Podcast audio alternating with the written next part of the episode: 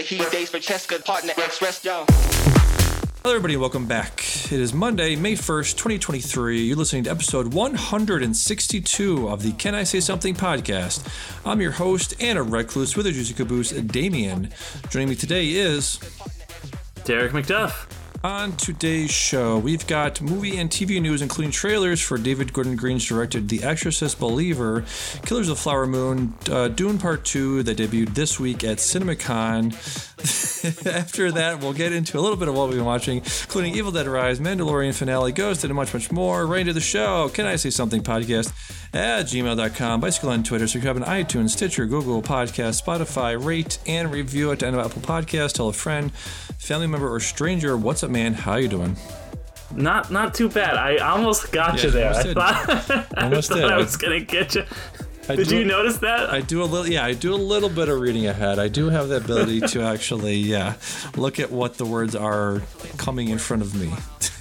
I, I was like, I'll get them at the last minute. For any listeners, Yeah. for just at the eleventh hour, right before we start on the teleprompter, I wrote in a little something extra for Damian to say, but he, he caught me. He was too clever. That was too clever. Yeah, yeah. I always wonder if, like, when I'm listening to uh, um, audiobooks or whatever, how they how they read that, where they do, you know, if somebody, if character is saying like, he said, "Get out of my way" with with uh, you know, his jaw with his with his what do you call that when your jaw is like your mouth is like gritted with gritted teeth. He said, "Get out of my way." But how do they know if they say if the um, what do you call it, the adjective or the adverb is comes after the way he says it how do they know to say it with gritted teeth so they must they probably like read ahead right to, to see what to how to perform And there's probably the like words. parentheticals in there and stuff for them. Yeah yeah yeah probably always always been curious about how that stuff is made Yeah. um so anyway I have a, I have a yes. friend who does audiobooks. I should ask him. Yeah, yeah, it'd be interesting to know. So we've been avoiding this big uh, news story for a while, just because it was like a developing story, and it's it's like got a lot of you know alleged stuff going on in there. But uh, Jonathan Majors, the guy that's played Kang, supposed to be part of the MCU, obviously a big part of the MCU coming up because that's going to be the next big villain in Phase Five and all that other stuff. It's literally called Kang Dynasty, and so we were looking forward to him being in there for a while. Um, still is as of right now, as of recording on uh, April 30th. Uh, Marvel Studios hasn't said whether or not he, you know he's moving forward. They haven't said if they're going to drop him or not. He he was dropped by his PR firm, so that's that's not a, that's not great news for him. Uh, but yeah, what the story is basically, I have a um, timeline pulled up. This was from five days ago, but it's I think it's still still uh, accurate and relevant. Um, so he's set to appear in court on May 8th for charges that are as follows. Um, he was arrested on charges of strangulation, assault, and harassment on March 26th. Shortly after his arrest, this is directly from the article, quote, shortly after Majors' arrest, his lawyer released a statement claiming that the actor was innocent and that Majors was actually the victim of an altercation with the woman he knows. Major's crisis publicist, who is also the husband of his attorney, so that's not great, uh, released text messages from the alleged victim in hopes that they would clear up Majors' involvement. That defense seemed to backfire as the text, some said, read like they were written by a victim of abuse. So they're basically the text that the alleged victim uh, uh, put out there were, I'm trying to pull those up right now. Um. They didn't look good. I've read them, and they do not look good for majors. I'll just say that. Right. She says in the in the text that she released, um, she said, "quote I just want to know that I'm doing all I can on my end." The unverified text message reads, "I also said to tell the judge to know that the origin of the call was to do with me collapsing and passing out, and your worry as my partner due to our communication prior, out of care." So, yeah. Yeah, it just just looks like one of those like here, this is what you need to put out there so people will think that I didn't do anything wrong. Yeah. And and then a lot of other women have come out and Yeah. kind of uh accused some things. So that's you know that's that's always the moment when I think it starts to turn is is when it's a corrobor co man I cannot speak Corroborated. today. Uh, cor- Thank you. Yeah. A corrobor- corroborated story. Yeah. Uh, so yeah, that's um that's not great. You know that's that's yep. uh, a bummer. Yep. it's like a bummer that he did those things pro- allegedly, but Allegedly, you yeah. know. Um, the, like you said, um, according to Variety, Quote, multiple alleged abuse victims of Majors have come forward following his March arrest and are cooperating with the Manhattan District Attorney's Office in the case. Uh, among the alleged victims is someone who apparently worked on Marvel's Ant Man and the Wasp Quantumania, in which Majors performs Kang. Um, I think I read about that. That was somebody like in the in the makeup or, or special effects department or worked closely with him. Uh, so, yeah. You know, it's interesting that they, uh, Marvel hasn't you know, really said anything about this. You know, it's usually they want to get ahead of that kind of stuff and say whether or not they're either because they haven't said anything. I don't think unless you've seen something. Yeah, I, think haven't. they're just they're just like we're gonna see how this plays out before Yeah. we do anything. Yeah. Um, which I think is the right move. You Yeah. know. Yeah, man. I was just thinking about this in terms of like where we are post Endgame because you think about Endgame and not even just the Marvel stuff, but also, you know, so many of those movies is a miracle that it happened that they kept all those guys on track. They kept all those guys under contract. All those all those actors and people you know, behaved normally like a normal human being throughout all of this. You know, obviously referencing all of the uh, all of the Ezra Miller stuff that's going on. It- Yeah. It, was just a miracle because you think about um, when Endgame came out, they got right under the wire of so much stuff. Like it came, uh, Endgame came out April, late April of 2019. So 10, 11, 11 10 months later, we have, you know, the, the pandemic. Um, so yeah, it just it, in context of all of this, they really, you know, lightning struck, and it was just a miracle that all of that stuff came together at the right time for all of that stuff to work really well. Yeah, no, and it's like I think about that a lot about how like what would what would Marvel have done if it had just been a year later? If, uh, you know, Yeah. if Endgame was supposed to come out in 2020. Yeah. that's the biggest movie. Do they just delay everything three years? Because at least you know with the pandemic, it's like okay, we'll push some things back, but you know, it's it's the next like Endgame was the end of a lot Yes. of those stories. Um, so it was kind of very uh, fortuitously timed, and now it seems like their luck has kind of ran out. Yeah, and yeah, like them and just DC with all of that stuff that's going on over there, and be very interesting to see what uh, what emerges from all this. Yeah, yeah, it's uh, yeah, we'll see. Yeah. So some some lighter news. We got um, so a bunch of uh, trailers debuted at Com- CinemaCon last week. Uh, we have the Exorcist Believer trailer debut. This is the new movie from David Gordon Green. Um, so they they debuted a, um, a trailer there of this. Um, what is your sort of relationship with the original Exorcist and the uh, sub- subsequent movies from that from the series? I didn't even see The Exorcist till not that long ago, Mm-hmm. and I I really really enjoy it. Uh, it was not at all what I was expecting. Uh, I was expecting it to be you know kind of like the last thirty minutes. Yeah. Um, and I think that that's probably what this will end up being because I don't think that in today's modern landscape a big summer blockbuster can be as slow and thoughtful and just a drama like the first one was, it's probably just going to be a big spooky movie. And knowing David Gordon Green, that's what's going to happen too. Like he, what based on what his reboot of the Halloween series was, soft reboot, whatever you want to call it. Yeah. Which the first one was fine, and the second two were garbage. Um, Yep. So I, I never saw any of the rest of the Exorcists. You know, I, I it was like that was a great movie, and I didn't think that it needed to be added to at all. I'm not opposed to it, but I just never felt the desire to like, ah, what's happening with the two Exorcist prequels that were released at the same time Yeah. or whatever.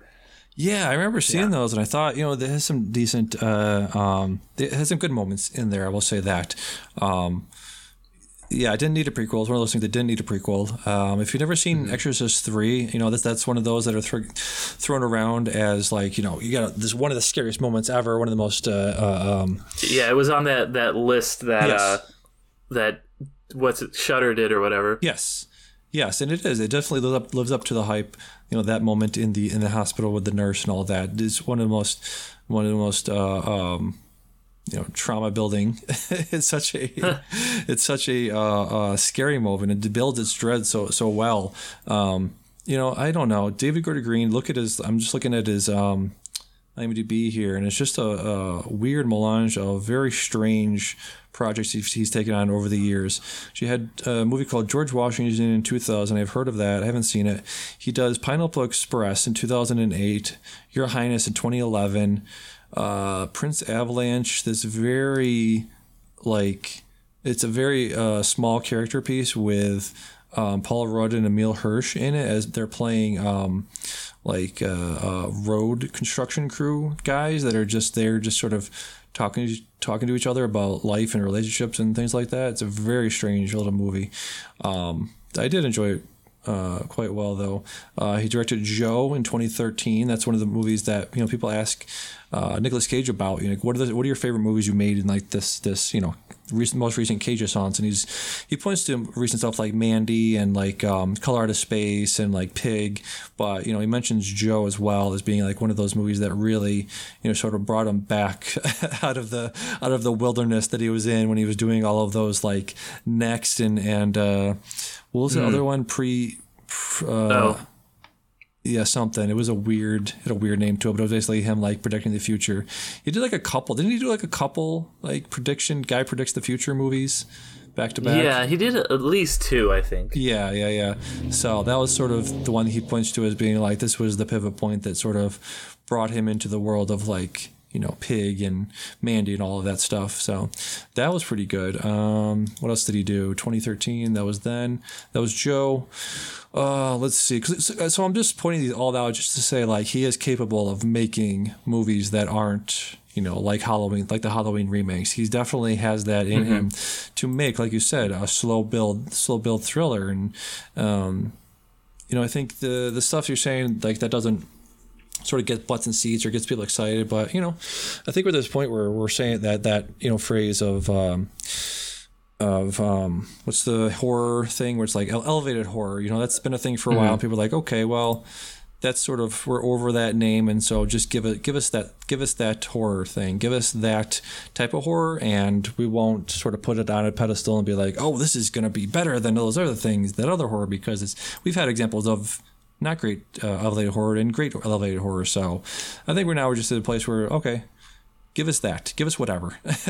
we're we're up for anything. And uh, you know, David Gordon Green has done, like I said, great horror, not great horror. So I, like I said, I'm not really sure what's going to come out of this. Yeah, I mean, I I'll probably see it, but I don't really have any expectations for it, Yeah, any exactly. high hopes or anything. Exactly. Yeah. Um, what is your expectation of the new uh, Avatar movie that's supposed to come out in 2025, which also come out of uh, the announcement came out of CinemaCon?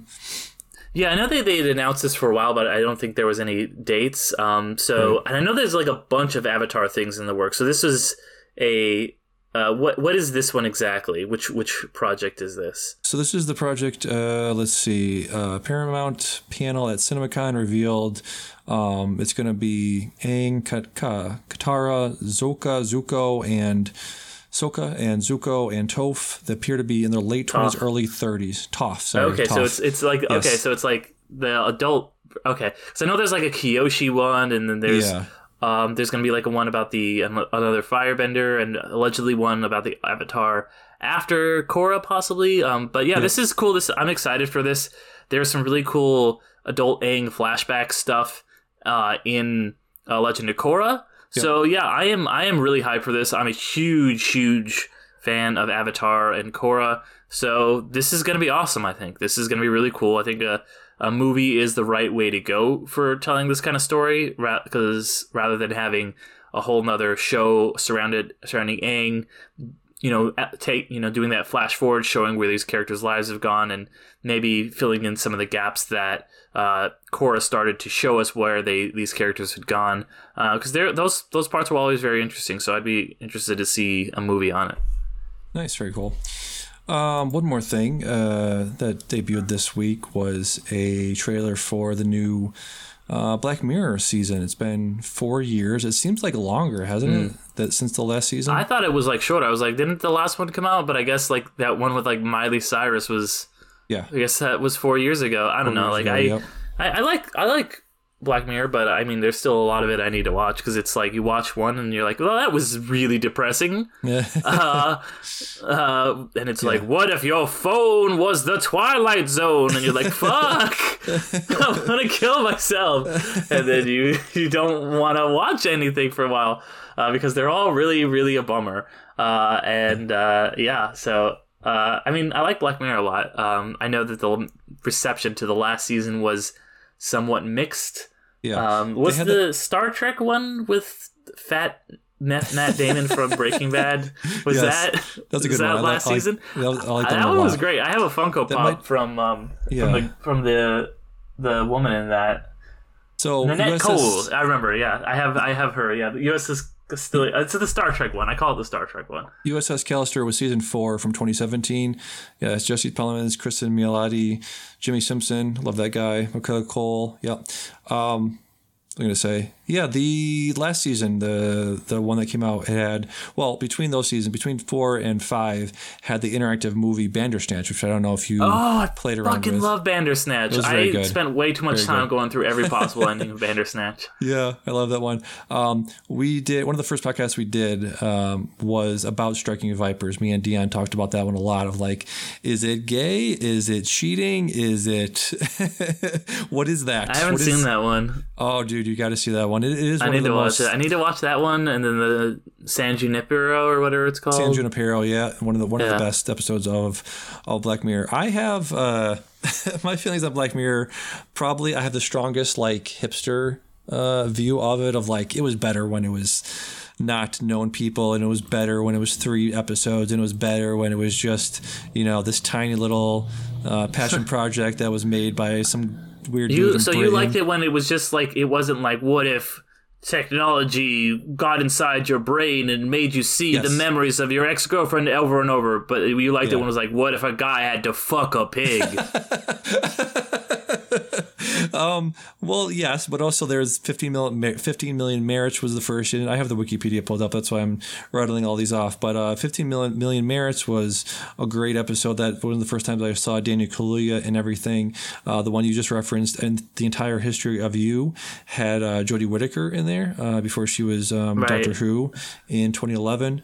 Um, yeah, some of the very early ones had again. It was just one of those things where it's, you look back on it with uh, probably um, rose-colored glasses because they were the first times you saw a lot of actors that would, that would blow up over the over the last 10 years. Domhnall Gleeson was in Be Right Back, the one where um, you know uh, spoilers for all of this all this stuff. But um, have you seen a lot of this? So I don't spoil it for you. I no, I haven't seen a lot of it. I've seen Okay. the the entire history of the Toby Kebbell one. Yes. So yeah, around season one and two have some of my favorite ones. Be Right Back is, is similar to uh, entire history of you. Um, let's see, White Christmas was a was a holiday special. It was. Oh, a, I've uh, seen that one. You've seen that one, okay? That was one of the best ones. Yes, of of just like that idea of putting somebody in a in a time capsule and making them, you know, go a thousand years per minute. That was that was just psychotic. Um, Yeah. Let's see. Yeah, and then they and then with season three they start getting into the more of the socio-economic stuff of like Bryce Dallas Howard was in the one called Nosedive where um, everything you do has like a you know a, a social credit system to it, and she's you know the beginning of the episode she's like in that upper crust hoity-toity uh, part of society because her social, social credit is high is high enough, but then you know things start going sideways, so her social credit starts going down. Um, Shut Up and Dance is one of my favorite, but it's also probably the darkest, bleakest ones out there. I don't know if you've if you have seen that one. No, you know my favorite. One of my favorite episodes of Black Mirror is that one episode of Community where they all, you know, what I'm talking about. Where, No, like they I've all like become like. Oh, what are you doing with your life, Damian? I don't know. I don't know. Uh, there's a there you'll know it as soon as you see it. There's an episode of Community that's basically just like a funny Black Mirror episode, Okay. and it's this w- season where between Breaking Bad and Better Call Saul, where Jonathan Banks was on uh, as one of the main cast. That's awesome. You got to get on that. You got to watch that show. It's so good. I, I really do. So this You can is you uh, can do something else when season four is on. You can like play your Tarkov or whatever while you're watching season four, but pay attention it, yeah. for the other seasons. Yeah. Sure, sure, sure, sure.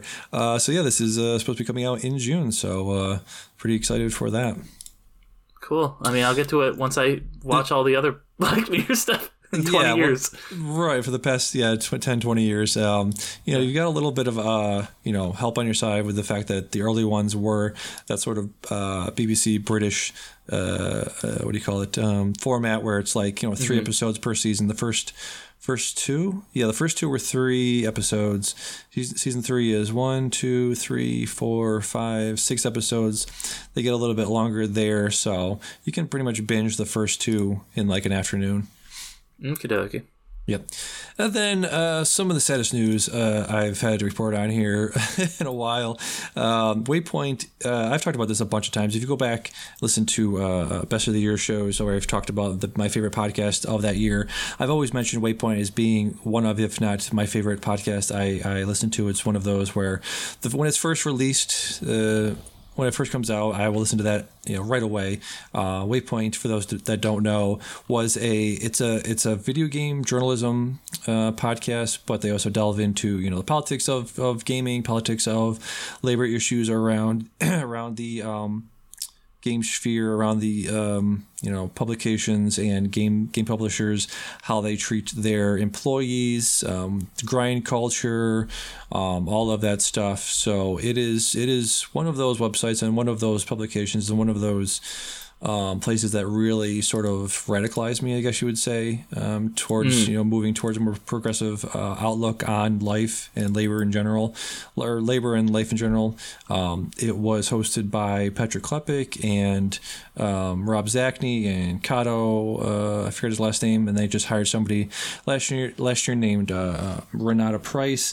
Um, it was some of the most you know in depth and thoughtful and um, very eloquently spoken about about the games that they like and why they like them and and all of that and how they you know how they represent the world. I mean, art, art reflects life, right? So they they really are looking at games in, a, in through a prism of this how this reflects life, uh, you know, accurately or not accurately, and really one of my favorite places to go for you know in depth, smart, um, very articulate, very um, we call it very critical uh, view of, of games. There are you know more more negative than positive on a lot of games, but when they are when they love a game, you know that that will that will definitely tell you that that, that game is definitely worth playing if they give it their seal of approval. Mm. Um, also, Austin Walker helped found it, one of the f- smartest games writers working today. Um, you know, it's it's it's you know it's a little like um, it's you can sound very parasocial when you talk about this kind of stuff because you know you don't you don't need you don't know these people, but you listen to them every day, and you know they talk. Uh, uh, Patrick was just talking about going to see Super Mario Brothers with his wife and his kids, and how much fun he had with that. So when this stuff kind of stuff happens, you do sort of uh, look at it from their point of view of like going home and telling them the news, and and you know because we live in a fucking dystopian hellscape, you you lose your jobs, you lose your health insurance. So it's all this fucking when so when you hear about that stuff, it is pretty devastating just to hear uh, about that. Um, I listened, I started listening to Giant Bomb in like 2008, which is where uh, Patrick Klepek got his start, and I was listening for a few years, and there was somebody on there named uh, Ryan Davis who started the show, was the founder of the show. Excuse me and he passed away uh, in 2013. Um, he had sleep apnea, and I think his PAP machine uh, malfunctioned or something. And, and that was you realize at that point of like, wow, this stuff really it hits you, it hits you hard when you listen to this mm-hmm. stuff. So it might sound parasocial, yeah. but that is just you know how that how that stuff sort of shakes out when that stuff when that stuff happens. You know. Yeah, well, that's that's a major bummer, man. I'm sorry to hear that.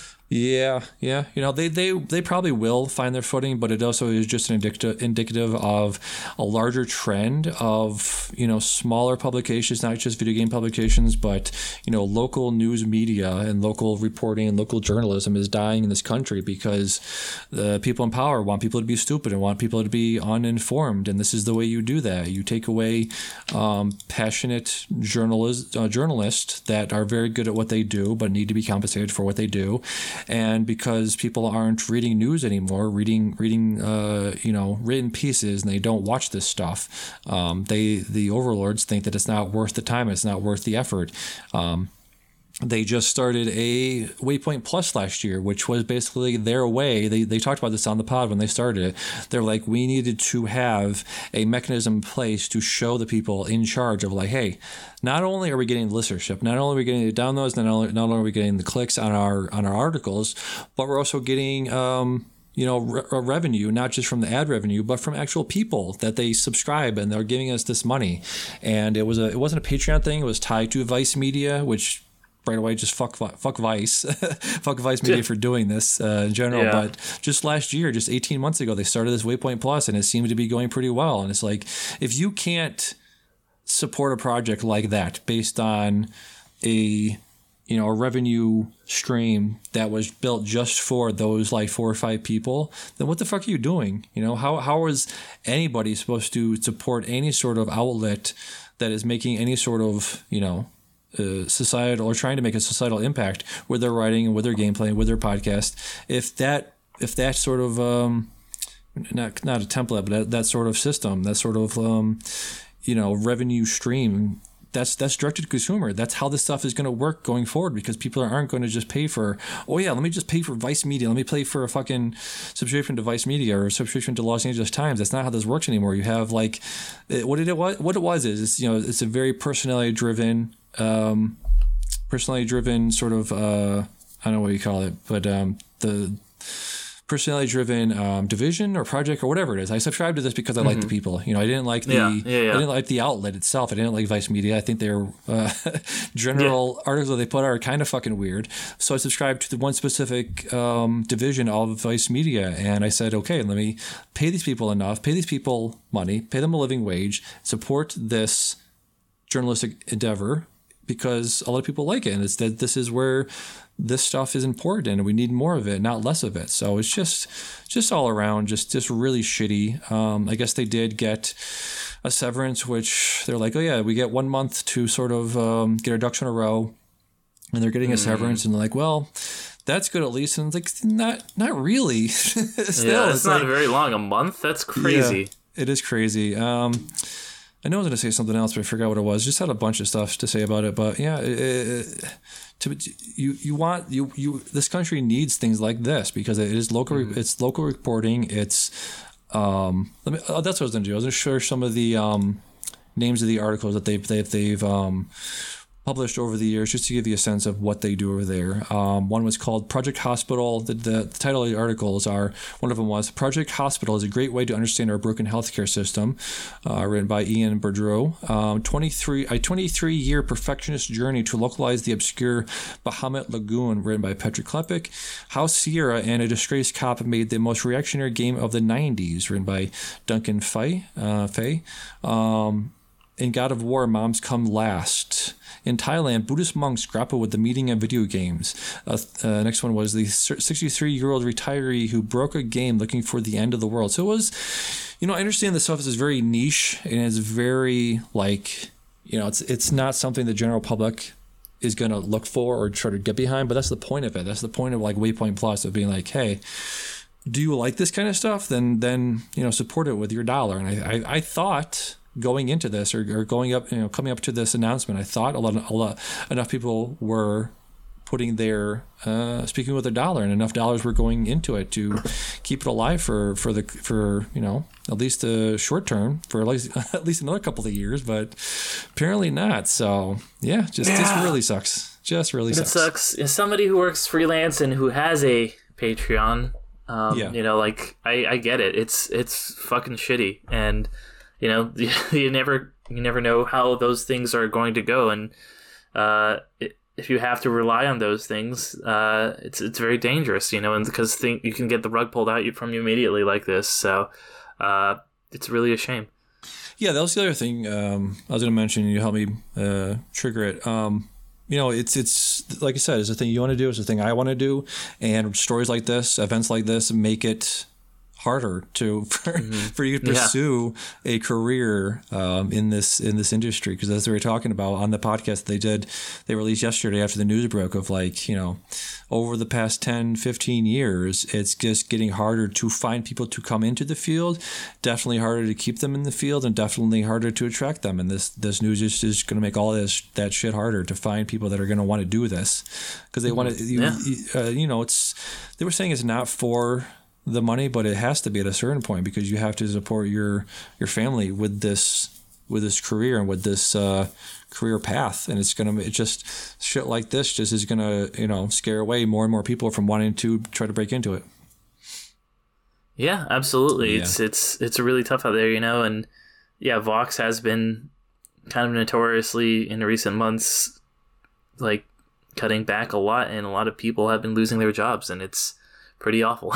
it's pretty bleak out there is what they were saying it's just like how much money are you saving like you're not gonna save you're not gonna fucking um you know keep the doors open at vice by by shuttering this one little division because as far as i know it was patrick it was rob it was a couple of producers on the podcast, and it, the whole division itself couldn't have been more than like ten or fifteen people. It's like if you're only paying those guys like you know minimum wage or whatever the minimum for that sort of thing is, they couldn't have saved that much by letting those guys go. So it's just like, what are you what are you trying to do here? You know? Yeah. It's crazy. So anyway, let's get to uh, some stuff we've been watching. Uh, but I had a question. Have you know we're about five months into the year, um, four or five months into the year. Have you seen anything that you would think you think you are going to look back on at the end of the year and say this is probably some of the best, one of the best things? Have you seen anything that comparable to uh, everything everywhere from last year? I mean, I wouldn't say comparable to that, but there's some th- there's two things that I saw recently where I was like, this is maybe going to be on my top 10 list come the end of the year, depending on how strong the rest of the year is.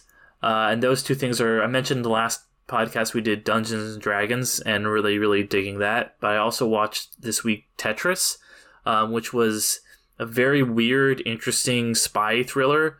Uh, which you're like a movie based on Tetris, and you're like, no, no, it's because it's based on like the story of getting the rights which is actually kind of compelling and interesting. And they do the thing that all these biopics do, where they spice it up a little bit. But yeah, it, it is kind of a really fun, cool spy thriller with some weird, interesting video game aesthetics thrown in and some great performances. Uh, and it's it's kind of I like the message to it where it's talking about uh, just it's got it's set in like you know 88 is when that it was all going down so it's right as the soviet union is falling and it's kind of got all these themes about capitalism and and uh, communism, and neither one is really portrayed positively, or at least they're portrayed neutrally. And it's kind of shown that, like, yeah, both of these systems are easily corruptible, and corrupt people on both sides are really taking advantage of both capitalism and communism, and neither one's necessarily good or bad. Uh, it's just that people are going to abuse those systems for any kind of gain whatsoever uh, which is not something I expected from a Tetris movie, but it was it was very good. I, I liked it quite a bit. So so what is the story behind that? Because the guy invents the invents the Tetris. Did he get the rights? Like uh, not spoil it. He, guess, so but, he had no rights yeah. because he invented it in Soviet Russia, and okay. you know it was the property of the state essentially. Sure. And it's just kind of this madcap dash between all of these different interested parties to try and get the rights from the uh, Soviet uh, company. It's like it's called a company, but it's really a government run thing that runs all of the Soviet video games, and it's just all these different parties kind of just running in and doing all this spy stuff and people trying to play against each other like play not like play tetris but like you know yeah. kind of play the you know the, the it's almost like an episode of the americans but like with way lower stakes. Uh, so i i really dug it. And it's it's it's kind of hard to describe. And even when you're watching the movie it's kind of hard to keep track of like okay what this guy has the japanese arcade rights but this guy lost the rights to the computer games but the handheld is now being introduced and so it's, it's a lot to kind of it's one of those movies like it's almost like a nolan movie where you're like there's a lot of plot happening right now. I just kind of just got to let it wash over you. Um, but yeah it's it's it's good. Nice very cool. Um, that's on apple tv plus right? Mm-hmm. yeah apple tv plus original. Original yes yes yes uh, let's see. Let me uh, squeeze in one thing I, I did watch this week. I haven't been watching too much doing that Tarkov stuff, but I went out to see um, Evil Dead Rise. Let me just tell you about my theater going experience. Oh boy, oh boy, Sit, uh, oh boy, oh man, strap in, strap Damian, tell me one. about tell me about the people yeah. in the theater that ruined this movie for you. Strap in by buddy. talking quietly and eating their popcorn. no man, it's worse than that. Way worse than that. Um, so I get there and it's busy. I can tell it's gonna be a packed theater. Um, just from when I walk in, there's like at least like seven or eight people in line. So I get behind one line. There's two separate lines. I get behind one of them. Seems to be moving pretty quickly. Get up to the front there. The guy in front of me is like 17, 18, maybe even younger. Has a younger brother. He's trying to buy stuff for his brother. He's got like twelve dollars. So he's like, "Oh, let me get the snacks." Oh, yeah, but I only got twelve dollars. Oh, okay. Well, all right, let's try this. Maybe that thing's worth no. Okay, just just fiddle around, fiddle around with his money, fiddle around with doesn't know what he wants. Okay, stand there for like five or six minutes. I go to the other line. Other line starts moving up. A lady in front of me looks at the uh, little coffee pods, you know, those little thingies. And she's like, Oh, you have coffee here? Oh boy, oh boy. Oh gee, oh guy. What do you got here? You got little uh got caramel? Oh boy, maybe give me caramel. Oh, maybe get this other one. Oh you spin around this little uh little carousel with all the little Tide Pods on it and Tide Pod, yeah, coffee pods on it. And she's like, "Oh boy, this, this, that's interesting. I've never seen coffee like this before." Like, lady, you kidding me right now? So I've been there for like you know at least ten minutes now. Like the movie's about to start. I'm like, come on, really? Jesus Christ! Finally, get Come my on, ticket. you've only you've only got 20 more minutes of previews, and then the, and then the regular opening, and then the Nicole Kidman opening, Yeah, and then the movie starts. So Unfortunately, I don't see the Nicole Kidman here. We have uh, it's a it's a sort of independent theater. It's like it's called um, I think it's owned by how can you watch? Wait, how can you watch a movie in a theater without Nicole? It doesn't make any I sense know, to me. I know, Do you at I least know. have Danny Trejo coming out and doing his whatever weird bad one that he does? It's possible, but I got there late, so I couldn't tell you. Anyways, get in the theater. First time ever, or first time in a long time, somebody's in my seat. We do assigned seating here. I'm, I'm assuming it's the same over there, right? It's it's assigned seating is kind of everywhere now, right? Yeah, Yeah. Okay. yeah. It's So- you, you gotta you, you gotta pick the seat before you go. Exactly. Exactly. So I do that. I have my seat ready, um, ready to go. I go up to my seat. and Somebody's in there. I was like, "Sir, this is my seat." He's like, "Oh, sorry." He moves down one seat to my left. I was like, "Okay." I settle in. Two seconds later, somebody walks up the, the aisle, says to the guy, "Hey, you're in my seat." He, he moved again to the wrong seat. He's like, he knows this. The guy knows this, right? So the guy and his girlfriend get up. They go to the front of the theater. Apparently, what happened was the guy came in the theater into the front, and somebody took his seat. So he was like, "Ah, fuck it, I'll just go grab some random seat." and so he walks to the front of the theater. Apparently, starts arguing with the guy for like four or five minutes as the movie's starting starting to uh, to start up there. And he's, he's sitting there just arguing with the guy. And I'm like, what the fuck is this? I was about to go get an usher, but they finally the guy admitted or whatever that he fucked up and moved to another seat. I was like, sorry, finally. And the theater is packed, dude. Like every seat is taken. Um, so the movie starts and you know, fucking like like you said, popcorn, uh, candy wrappers, people on their phone. I'm like, what the fuck is this? Just just it wasn't enough. People weren't doing enough, so I could be like, hey, put your fucking phone away. It's like you know, 30 seconds here, 45 seconds there, whatever. So that was my theater going experience. That was the thing around the movie. That was yeah. No, that's that's a tr- that's truly a tragedy, Damian. I'm I'm sorry to hear that that Yeah. it ruined that mediocre movie for you. Yeah, yeah, it was not great. and I'll tell you why. So uh, this is let me pull up all the stuff. Evil Dead Rise. This is directed by Lee Cronin, who did an A24 uh, elevated horror movie, like you were talking about elevated horror earlier. One of those A24 joints. A24 joint called Hole in the Ground from 2019. Uh, I haven't seen it yet. I don't know if you have. Uh, nope, I have not. Nope. Okay, so it's directed by Lee Cronin. Uh, stars Mira Mirabai Pease. She plays Teresa. We have Richard Crouchley play, playing Caleb. Uh, Anna-Maree Thomas playing Jessica, and uh, Lily Sullivan is playing her sister Beth, I believe. Or no, sorry, Alyssa Sutherland is Ellie. She becomes she is the first first one to be possessed.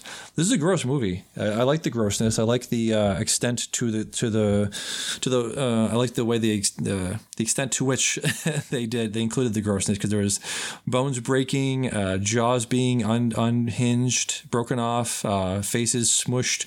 I like all that stuff. Give me give me more of that. You know, I think I think we've talked about this before, but I am that guy. I'm the the body horror guy. I'm like you you can't go far enough uh, in my book for the in the grossness department. So this definitely satiated my my my love for all of that. Um, so that was a good part. Uh, the, some of the not great parts is, you know, you've seen Evil Dead, right? See Evil Dead one, two. Uh, Yeah. Uh, I've seen What's like I've seen all of them in bits and pieces, and then I've I've seen the tw- we covered the 2013 one. what do you think of the 2013 one? Uh, I liked it. Uh, I think it has a really strong. It lags a lot in the middle, but it has a really strong final act. Is so? Is this better or worse than that one? I haven't seen the the remake, so I couldn't tell you. Oh, it's really good. I re- I Yeah. do like it. like like I said, a little bit a little bit dull in the middle, but it really like that like final act really kicks it into high gear. Yeah, this does too. Um, you know, I think this is this is more indicative of like an overarching like culture thing of when when we do remakes now, we have to make a um a, a an oblique, but a um a, a, an obvious reference to its source material, right? Um, so I like like you, I haven't. I'm not a Evil Dead connoisseur. I'm not a aficionado of the Evil Dead world, but I know the touchstones. I know all of those things that come from those movies. Uh, the chainsaw, the boomstick, uh, come get some, all of the stuff, right? Uh, Booy- what's this? yeah. Booyah. What's What does he say? Booyah?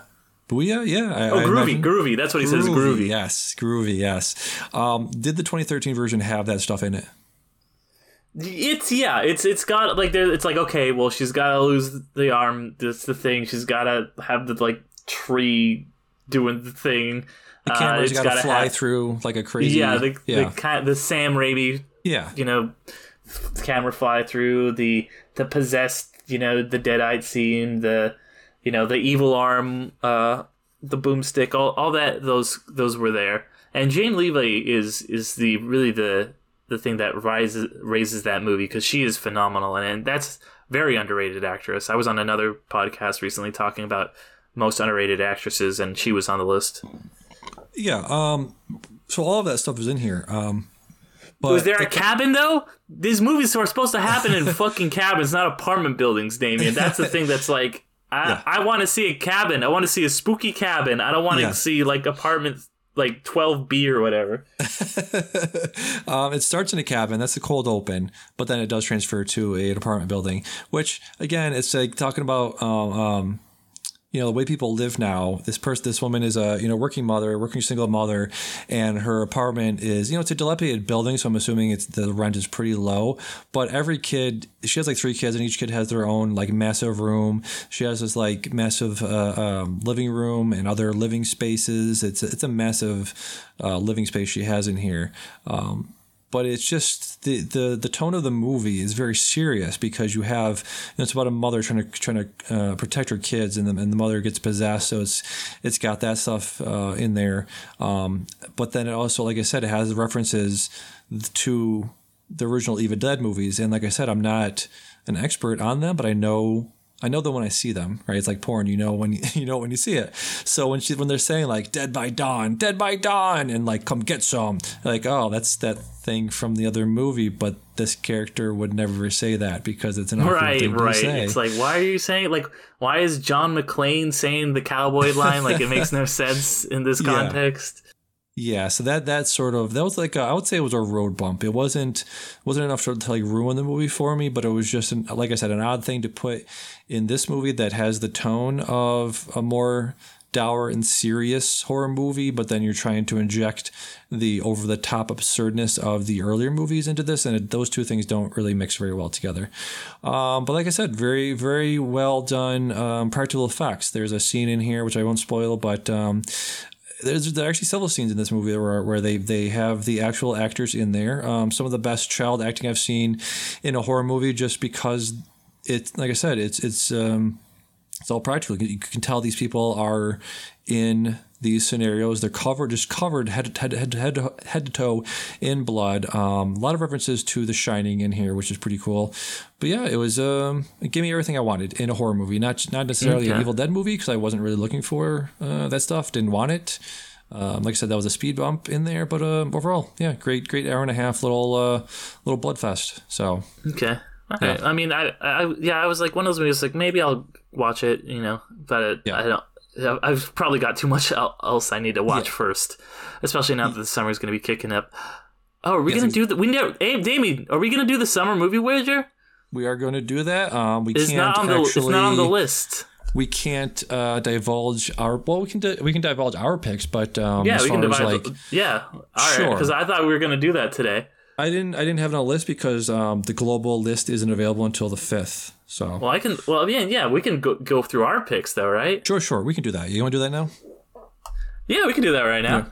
Okay, yeah, I have my list pulled up. I'll. I'll give you, I'll go through mine while you pull up yours. Um, so I listened to the Slash Filmcast, listened to their picks, Mm-hmm. uh, their episode, um, and they were talking about how a lot of the picks are going to be the same for them. They were going as they're going through them. I think they until they hit like the fourth or third spot, uh, they Mm-hmm. were all exactly the same. They're all carbon copies of each other. So I'll be interested to know if we uh, if we both have the same picks as well. Mm-hmm. Yeah. Well, we had last year. I don't know. Do you remember what happened last year? Uh, we were close. I can remind you. We were very Yes, close. You were like way ahead of me for a while. You were like 13 points of me throughout throughout like the whole summer. And Yes. literally in the last week, I went up. You you dropped down like t- two points, and Yes. I dropped up like one point, and I finished with 47. You finished with 46. Yeah. I beat you by one Insane. point in the last week because you had. You what was it? You because you, didn't put Bullet Train or something like that Yes, Bullet on your list at all, Bullet and I had a dark. I had it as a dark horse, and so That's that was the me. difference. yep. I didn't see. Or I was, didn't was see it Bullet Train or was it? It was um. Oh, what was this? There was like a spooky Scott Derrickson movie. What was that movie? The it's like a kidnapper, the Snatcher, the one based on the Oh. book by Stephen King's son, the Black Phone? The Black Phone. Yeah, I think that I had that as a dark horse too, and you didn't. So that like propelled me. It did. Um, I, yeah. So thank So God for the dark horses coming cl- clutch for me. Yep. So you're you're one ahead of me. Is uh, summer movie wager? Yeah. Um, the stakes are Defending you are champion. defending champion. Exactly. Exactly. So let's go ten to one. Um, I'll say my number Well, ten. yeah. you say- We get, what are the stakes? what are the are- stakes? Uh, let's, we let's we established this. Assign a movie to each other. We'll do the same thing they do. Uh, so whoever wins we'll assign the other a uh, good or bad movie. We'll see. Well, Maybe I'll find well, don't we movie. both have to watch it? We pick a movie Well, for us to review, right? Oh, okay. I thought it was going to be a thing where, yes, like they do on the show, they'll they'll, they'll assign a terrible movie, then they have to. Everybody has Yeah, to we- watch this. Yes. Exactly, exactly. Okay. So I can be like, I hate, I hate. This is a, a movie that I think is ridiculous, um, or you know, it's something like I don't think you would watch, and I can pick it. Yeah. Go ahead. Yeah. I'll and I'll, right. I'll I'll pick for you some uh, some very pretentious art house art, art four hour art house film that you have to you have to trudge through. Well, I mean, it, you, if you win, which won't happen, but uh, well, we'll see, my friend. We'll, we'll see. see, we'll see, we'll see. So let's get started. Number ten, I have the Meg Two, The Trench. I got a lot of enjoyment out of the out of the first one. I love, I love the absurdness of it. I love seeing Jason Statham in a in a absurdist world. I think I'm trying to think if he was ever been in like a weird sci-fi monster movie before. And the only big like bombastic thing he's done are like the Fast movies, right? Uh, Jason's. I don't know. Like, I'm not a big Statham guy. I no. He, what, where was those movies where he's he's got to like his heart's gonna stop or whatever? Those are big Oh, yes, and yes, yes. bombastic. The uh, the um, yeah, what were they called? Yeah, it's it's like the same guys who directed Ghost Rider: Spirit of Vengeance. was it really? Yeah. Oh man. Uh, let me see. I'm trying to find it. So let me, as I'm looking for that, tell me your number ten pick. So my number 10 and I like really like the bottom half of my list I kept like sh- shuffling the spots so Yep. this was tough because I think there's to me there's 10 clear ones um, just like the summer movie guys I, but I think the order is what it comes down to and so I picked Oppenheimer uh, Nolan is st- probably one of two or three guys that has a big enough name to have a box office draw where it's not part of a franchise or any established IP. I guess Oppenheimer is an actual person, but um, I think that that's enough to put him at probably 10. That's enough to get him in like the, you know, 200 million dollar range, which I think that that's probably going to be the one of the bottom couple spots of the top 10 because there's a lot of big big hitters, but this so this one I think will be hanging around, but not quite cracking the top of the list. So got Oppenheimer down there at the bottom, Yeah, I and it's opening the same day as something else I have on my list too. So something else. I wonder what that is. Um, so I'm just looking through uh, Nolan's uh, box office record. Um, so the first Batman movie, let's see, where was it? It was just here. Uh, 373 million with a 150 million dollar budget. Um, this, you said that, that's Batman though. That's like Batman has like a IP, you know. Batman is IP, um, and his non-IP stuff like Interstellar still made 700 million. Um, Dunkirk That's worldwide though. This is domestic. True, true, true, true. I keep forgetting that. Yeah. so maybe I did. I, I probably put it too high, but yeah. Um, I don't know. People people in the U.S. love bombs. We love uh, all this stuff. We, we, we people in the U.S. love doing war crimes. So you know, I think they'll come out for this one. Yeah, like I said, I think I think people are gonna see it. Just not as much Yeah. as the other movies on this list. Sure, sure, sure. Uh, my number nine is Elemental. I think the trailer just dropped just recently. Um, of this is the new Pixar movie. This is, like you said, um, they they do movies like what if what if feelings had feelings? What if emotions had feelings? Uh, what if they were anthrop- What if feelings were anthropomorphized? Uh, what if, this is what if elements were people? So that that's what that is. That looks interesting. Yeah, I, I got also Elemental in my number nine spot here. Nice. I you know I think yeah this is uh, Pixar is a big box office draw, but recently with them basically getting shut uh, since the pandemic struck, sent to Disney Plus exclusively up until Lightyear, uh, which Yeah. really underperformed. Um, Yes. This I think probably that is going to be a better movie than Lightyear. Um, but I think the Pixar brand has been hurt a little bit, so that's why it's way down here at number nine for me. But I am excited for the movie. Yeah, yeah, I agree with everything you said. It's probably going to make, you know, I don't know, three, 300 million, 250. So that's probably where it's going to sit at the in, the in the list at the end of the day. Yeah. yeah. Um, so that was my number nine and your number nine. Uh, Mm-hmm. let's see, let's see. My number seven, or sorry, number eight Wait, eight. is eight, eight, yeah, is the Flash. I think, um, you know, the early reception of this movie is it's pretty good, even to great. I've seen some uh, some TikToks and some video breakdowns of people like, yeah, apparently. Uh, people coming out and being like, "This is great. This is one of the best movies since Endgame. This is one of the best superheroes movies since Endgame. This is uh, actually pretty pretty incredible movie." So I don't know if that's that's if that's uh, in line with what you've heard about this film. Yeah, I heard I heard some good things about this movie, uh, Yeah. and uh, that's all I'll say for now. okay, what is your number eight? Uh, My number eight is, and I know this is a little bit lower than a lot of people had it, but I think there's just too much competition. Uh, and this series has been steadily declining in terms of popularity and box office returns, not internationally, but domestically. I think that's probably why you have it higher, is because you're thinking of international, but I have Fast Yeah. X, Fast 10, your seatbelts. Um, I can't take credit for that. I stole that. Uh, but yeah, uh, yeah, this is this is number eight. Maybe it's a little bit low, but I think this movie is going to be not a bomb, but a little bit of a disappointment in compared to the other ones. And it's it's like this is the set the end, but not the actual end. That's the next one. So it's like. All right, well, that's the one that everybody's gonna maybe show up for. So this is just like the part one or whatever. Um, two of these movies are that, but I'll come with the other one later. yeah. They they do they always do very well. Um, like you said, uh, internationally they do very well. These movies do do bonkers in China and places like that. So yeah, it should do well domestically as well. Uh, that was your number eight. Uh, my number Eight. seven is Transformers: Rise of the Beasts. Um, they were talking on the on the Slash Filmcast. I wasn't really. They convinced me to put this in here because I wasn't really. This wasn't on my radar at all. Um, you know, I think I, as a as a youngin, as a young boy, I went to the theater. 2007 saw the first one. I was like, "Holy crap, this is incredible!" Some of the most You were like like twenty when that movie came out, Damian. Sure, I was a youngin. I was a young boy, fresh out the womb. had, had no beard, had a had a nice head of hair. So I'm gonna say I'm gonna call myself a young young lad right, at that enough. point. Yeah, but yeah, I was like 22 when that movie came out. Um, um, yeah, some they got to get back to like doing that kind of stuff of being like the be- the the best sort of example of what we can do with CGI nowadays. Because I, I, I maybe looking back on it, it doesn't it doesn't hold hold up, hold up very well. But maybe um, this will be an example of that of just like this is this is um, this is cinema, baby. It looks good. It looks good. Yeah. I'm gonna see it. You know, but yeah, I think trans Transformers have had also diminishing returns yes, on some of their box office returns domestically, especially.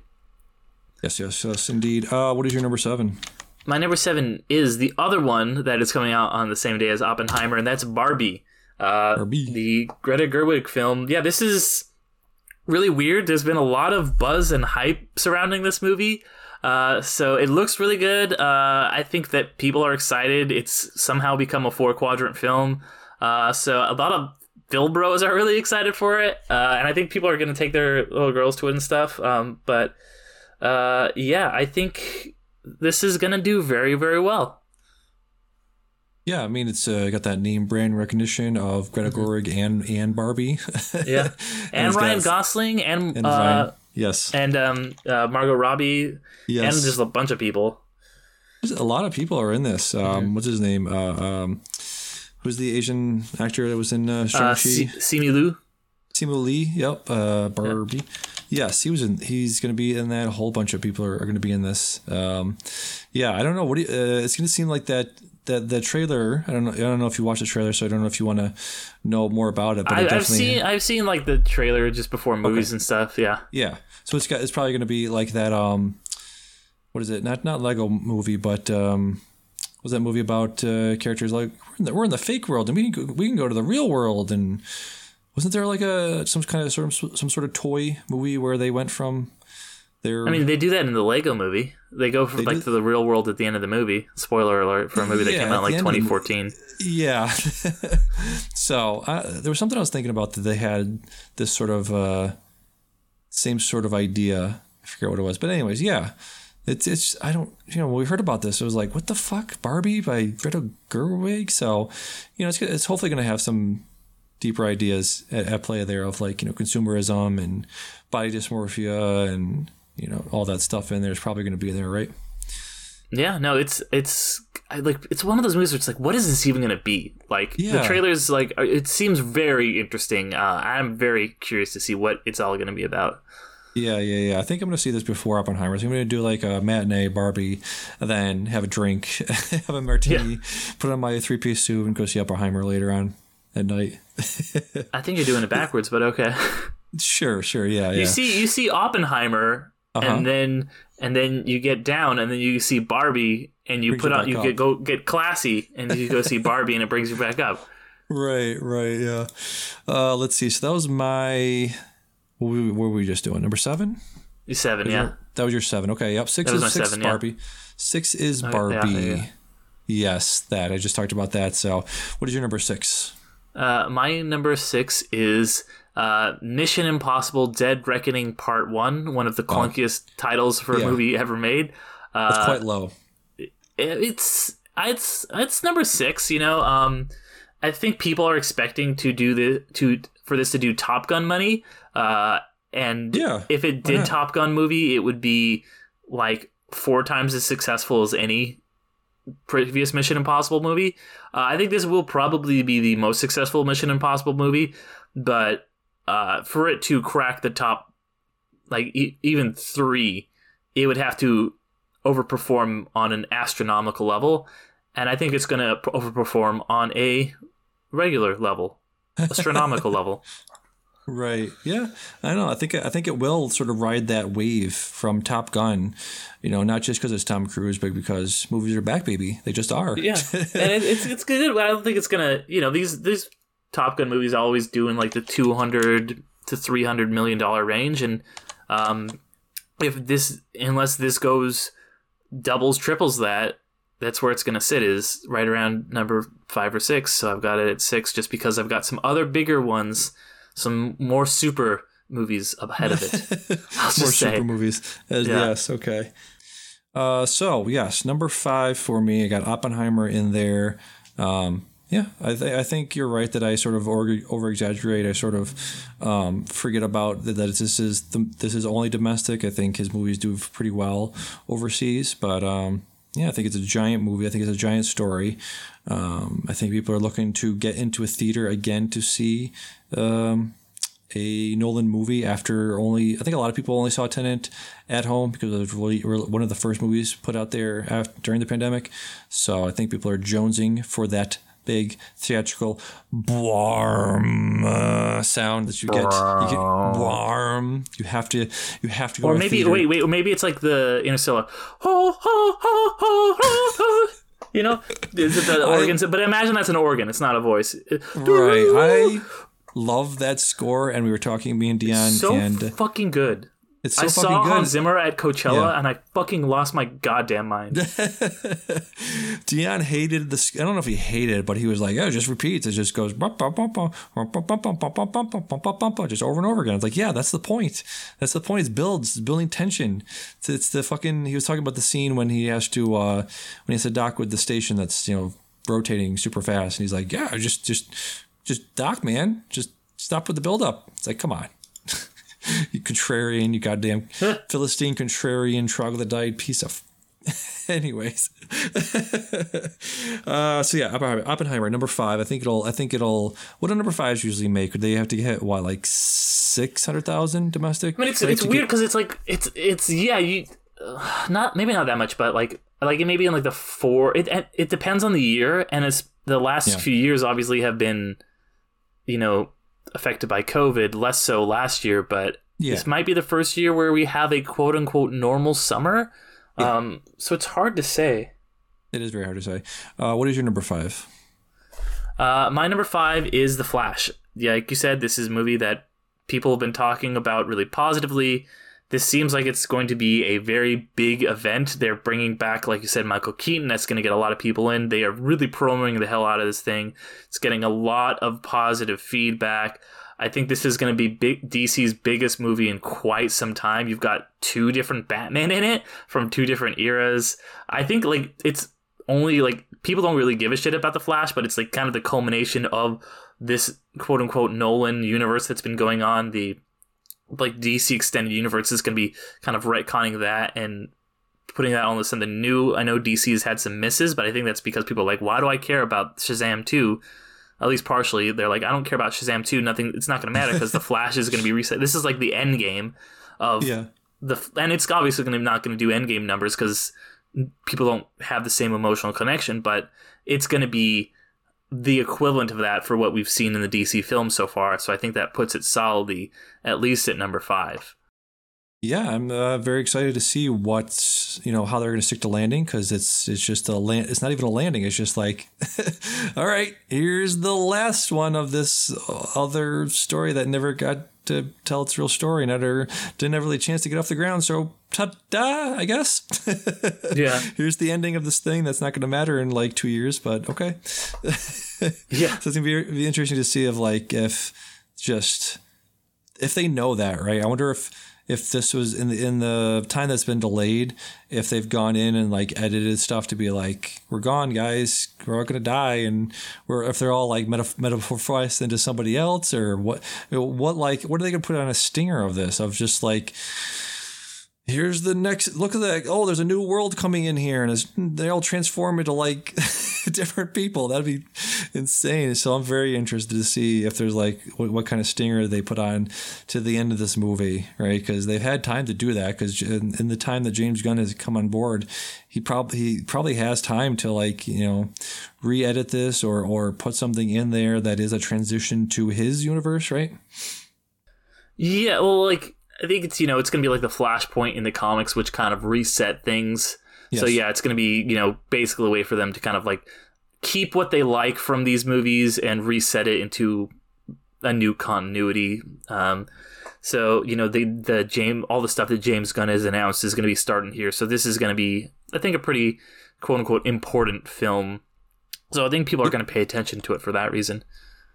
Indeed okay And people are get- excited to see what the, the new direction is going to be, where the new James Gunn stuff, and this is going to lead into that. So, Yeah, yeah, absolutely. Uh, so yeah, let's get to number four. My number four is Spider-Man Across the the Spider Verse. Yeah, this was a huge, huge, huge movie when this when this came out. Still rated as one of the best uh, superhero movies like ever made. I'll just put it out there. Yeah, it just is. You know, people point to that as like, yeah, this is how you do a good, good Spider-Man movie. This is how you do a good multiverse movie. I think the the this definitely ushered in this era of multiversity that we're in right now. Um, so it'd be very, very interesting to see um, how they present that in a, in a way that we haven't sort of seen before because they were sort of the ones that sort of pioneered um, this new era that we're in. Could be interesting to see like how they're gonna what kind of new stuff they do with the animation because again sort of talked about the stuff that it pioneered it very much we'll talk about the, talk about that movie they, they talk about the you know the ones and the twos and it's a thing that people don't ever talk about when they talk about animation of like this thing in the foreground was in twos and fours and the thing in the background was in when the, the the twos or whatever. So it's so interesting how they everyone was able to sort of break this movie down and sort of talk about the the production of it and the construction of it and the creative side of that. So it'd be very cool to see um, if the um, you know production team behind it was aware of that and aware of the how nerdy and how granular people got with the first one and see if they put that stuff in there so very very very excited for this movie Yeah, um, that'll lead really well into my number four, which is also Spider-Man Across the Spider-Verse. nice Um, this is, you know, I also love the first one. Uh, this one looks like it's going to be just as good. It's maybe maybe even better, upping the stakes in a lot of ways. Like you said, it is a very paradigm shifting um, film, not just for like superhero stuff, but for animated movies. Uh, I just watched this video essay, which you know I know we talked a lot of shit on Vox earlier, but this was an interesting video essay that they did talking Yeah. about um, the animation style and how for years and years everything was just trying to copy Pixar because that was successful. And then this came out and did something different instead of trying to have this like cartoonish but still photorealistic almost look to it. Um, it was more like a comic book, more like these different comic books. They all different styles. And so you're starting to see stuff crop in now that is doing different things. Like the Ninja Turtles movie that's coming out this summer has a very different, interesting style. And you're starting to see it. And also, it's just a really good movie with a really good story that's really compelling Yeah. about a character that is incredibly popular. And there's like 18 versions of him in it, if not more. Uh, and Oscar Isaac is fucking one of, is the main bad guy in it, who's maybe one of that. Like, it's, it's, ugh. Like, this movie's gonna make a shit ton of money. Um, I wonder if even four is too low. I just, it's tough Yeah. to peg it. I think that, you know, the ones ahead of it are just gonna be Goliaths. So that's why I have it here at four. Yes, and um, you know, I missed out on this in the theater when it came out in theaters. I saw this a few months later when it came to VOD. So again, just the reason why it's going to make so much money. I think there are a lot of people, you know, like me that are going to see this and be like, "Oh, I want to experience the experience that um, you know, bombasticness. Again, the the blockbusters you go see in theaters for that reason, for having that audience experience. I know you just talked about earlier about having a pretty bad theater going experience, but you, you still go there. You roll the dice because it could be great or it could be terrible. You never know. But I definitely want to see this in theaters. Yeah, yeah, absolutely. I'm very, very excited to see this one on the big screen. Yes, and uh, my next one is uh, one of, I wasn't excited about. Again, a lot of these are movies that a lot of these I put on my list just because of the film cast and them talking about it. Like, oh yeah, that not only is that thing coming out this year, not only not only reminding me that it is coming out this year, but uh, that it is probably going to make a lot of money. My number three is very much that. It's the remake of The Little Mermaid. It's going to be the live action um, version of that. They've obviously had some very mixed reactions to a lot of Disney's. Uh, live action remakes in the past couple of years. I think Aladdin did okay money, right? Aladdin Uh, made a lot of money, yeah. It made a lot of money. Okay, um, but we'll see. You know, you- you have uh, let's see what we got in here. Main person is Holly Bailey. It's not it's not Holly Berry, but it's Haley Bailey. Ho- Holly Bailey is that actually her name? Um, Javier Bardem as King Triton. Melissa McCarthy as Ursula. Probably one of those roles she was born to play because she is very much that or has been that in a lot of her movies. Uh, Jacob Tremblay is playing uh, Flounder. Uh, Awkwafina, who I talked about not liking very much, but uh, she's playing Scuttle. Uh, so yeah, I think, uh, that's a that's a that's a flop hopper there. You got it. I think that was more of a what was that? Um, yeah, that was that was that was uh, what's her name from Poker Face? oh, yeah, that is a little bit more of a Natasha Lyonne. It was. Yeah, yeah, that's. Uh, this is actually directed by Rob Marshall, so that's interesting. That's some name recognition, name recognition there. makes a lot of bad musicals, Rob Marshall, and this He is going to be does, bad too. Uh, Whatever, maybe yeah, it this could is- be. It's going to be bad. It's going to be fucking terrible. This movie's going to be bad. It's my number three too. I don't care. I don't want to talk about it anymore. It's, to make a shit ton of money. It's gonna it's gonna be bad, but it's gonna make a lot of money. Is, is Yeah. the thing we're saying Yeah, about a it's lot my of these number things. three. Yeah, Yeah. you're number three. Okay. uh, my number two is one you already talked about Mission Impossible Dead Reckoning Part One. Like I said, it's going to be riding the coattails. It's going to be riding that wave that Tom Tom Cruise started last year, that bomb that he set off with uh, Top Gun Maverick, making all the money from last year. I think it's continue. It's going to come into this year with Dead Dead Reckoning Part One, supposedly being you know part one of the the last of them, supposedly whatever. He's setting setting them up as being that. So I think it's going to get a lot, a lot, a lot of butts and seats just for the dads that came out for Top Gun Maverick. He's like, okay, what else? What else is this guy doing these days? Maybe they they came out of the woodwork. They came out of the wilderness and saw Top Gun Maverick and like, oh shit, Tom Cruise is still a thing. Let's go. Let's go see his next thing, which will be this. So, very much thinking that that's going to set some box office records this year. Uh, I think you're really, really overselling this. Um, I think it's going to make money, but not Top Gun money. Like that's a weird uh, aberration.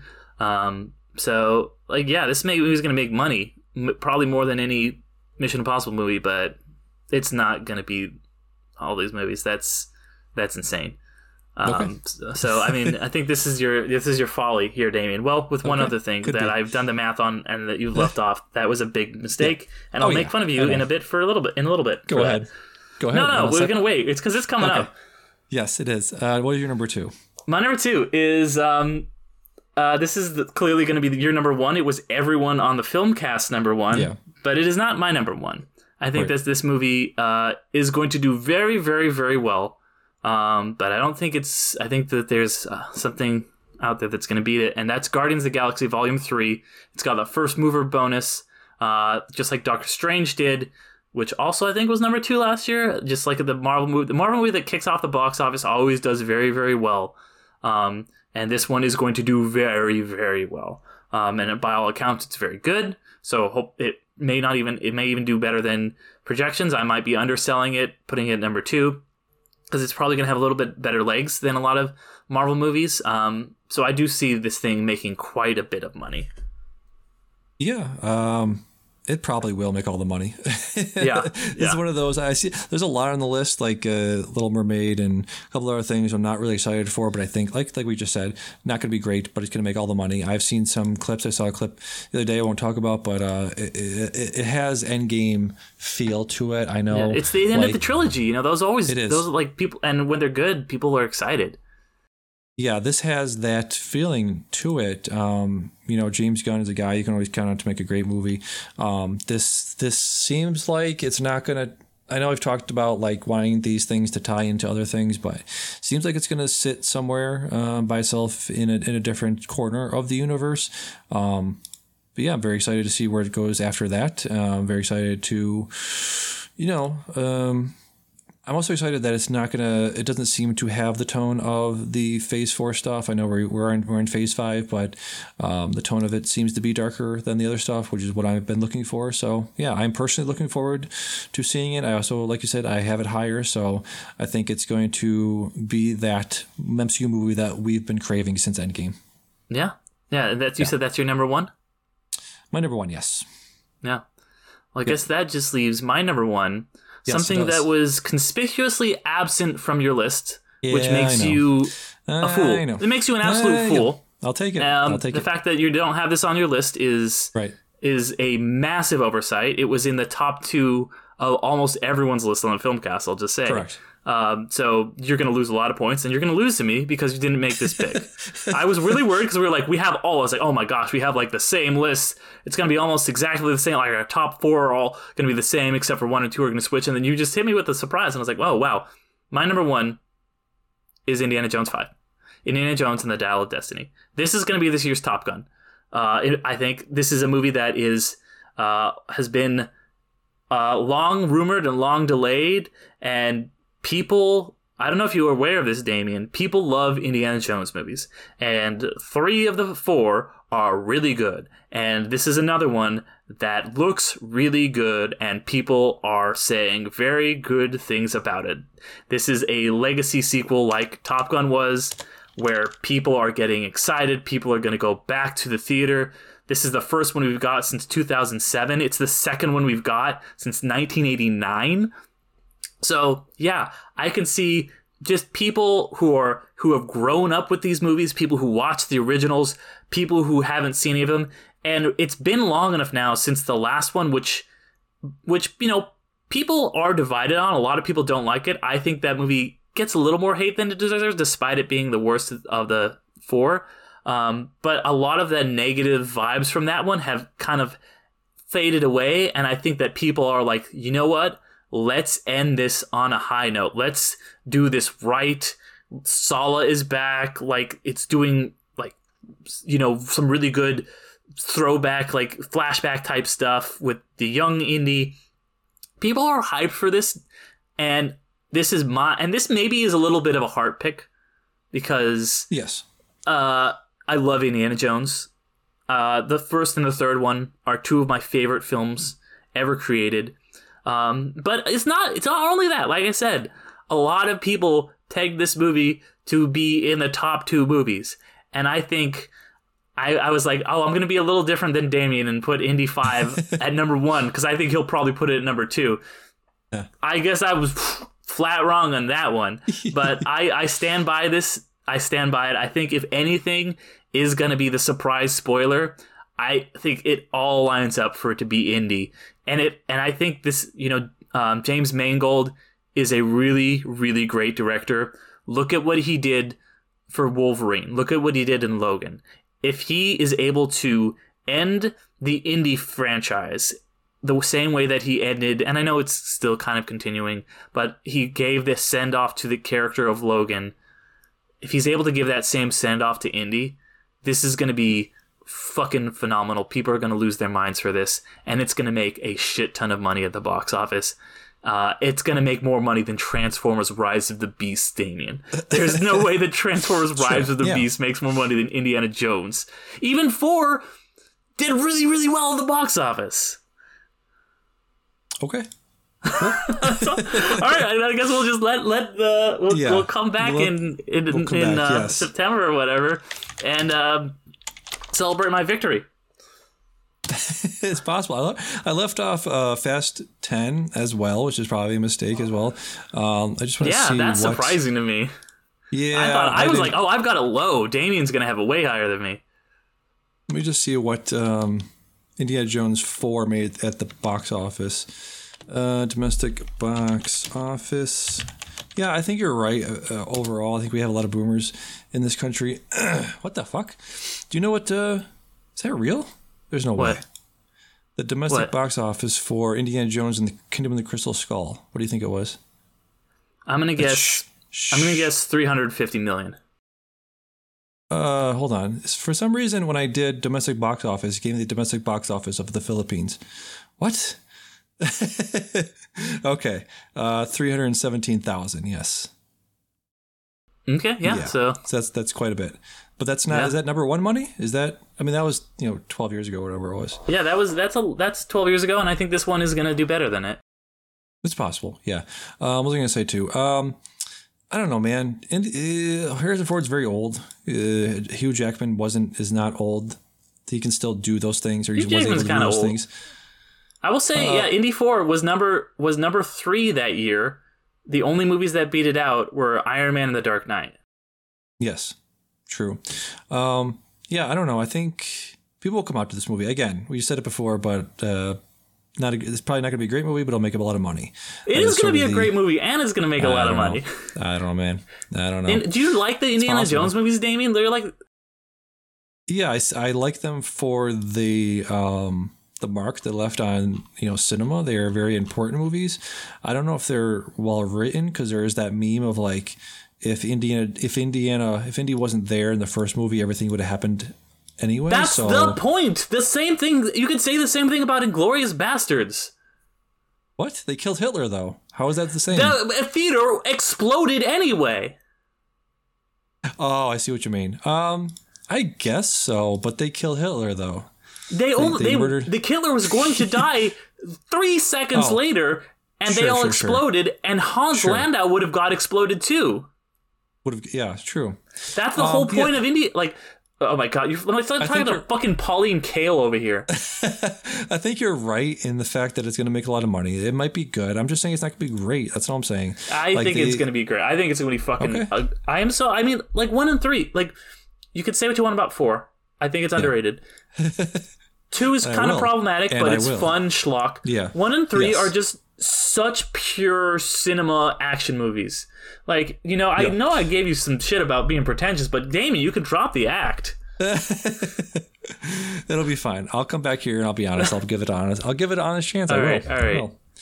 Um, so obviously my number one is Guardians of the Galaxy three. Like for all the reasons I already stated, it's it's going to be that movie we want, and I've wanted since I don't know how many movies they were in Phase four and so far in Phase five. What like nine? Or, there's been at least what like eight. Depends on what you count as a movie, you know. There's the TV shows and the specials, and Yeah, there's been a lot of them, and I've been massively disappointed by by majority of them, and this seems like it could be one of the best of, of them so far. So Yeah, I am looking. That's the one I'm looking forward to the most, and I think that's going to make the most money in this country, which I keep I, I keep forgetting. it's not uh, worldwide gross. So those are my.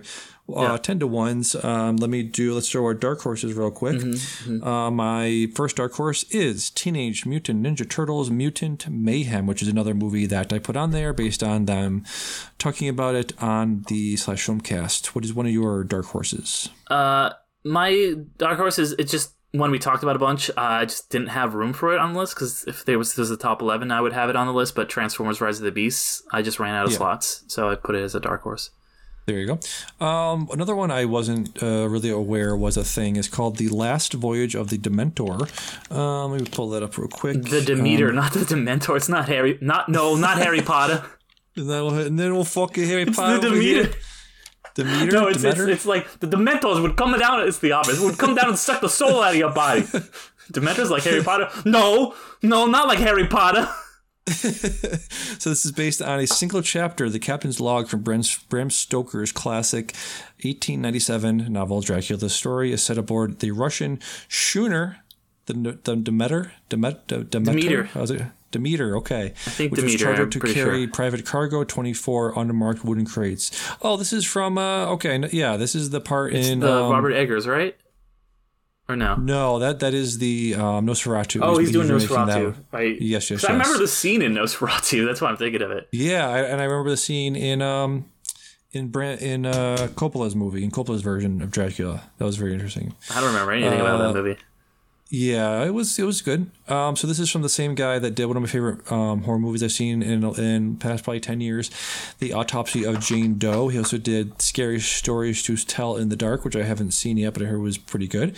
Um, he also did 2010's Troll Hunter, so this should be pretty good.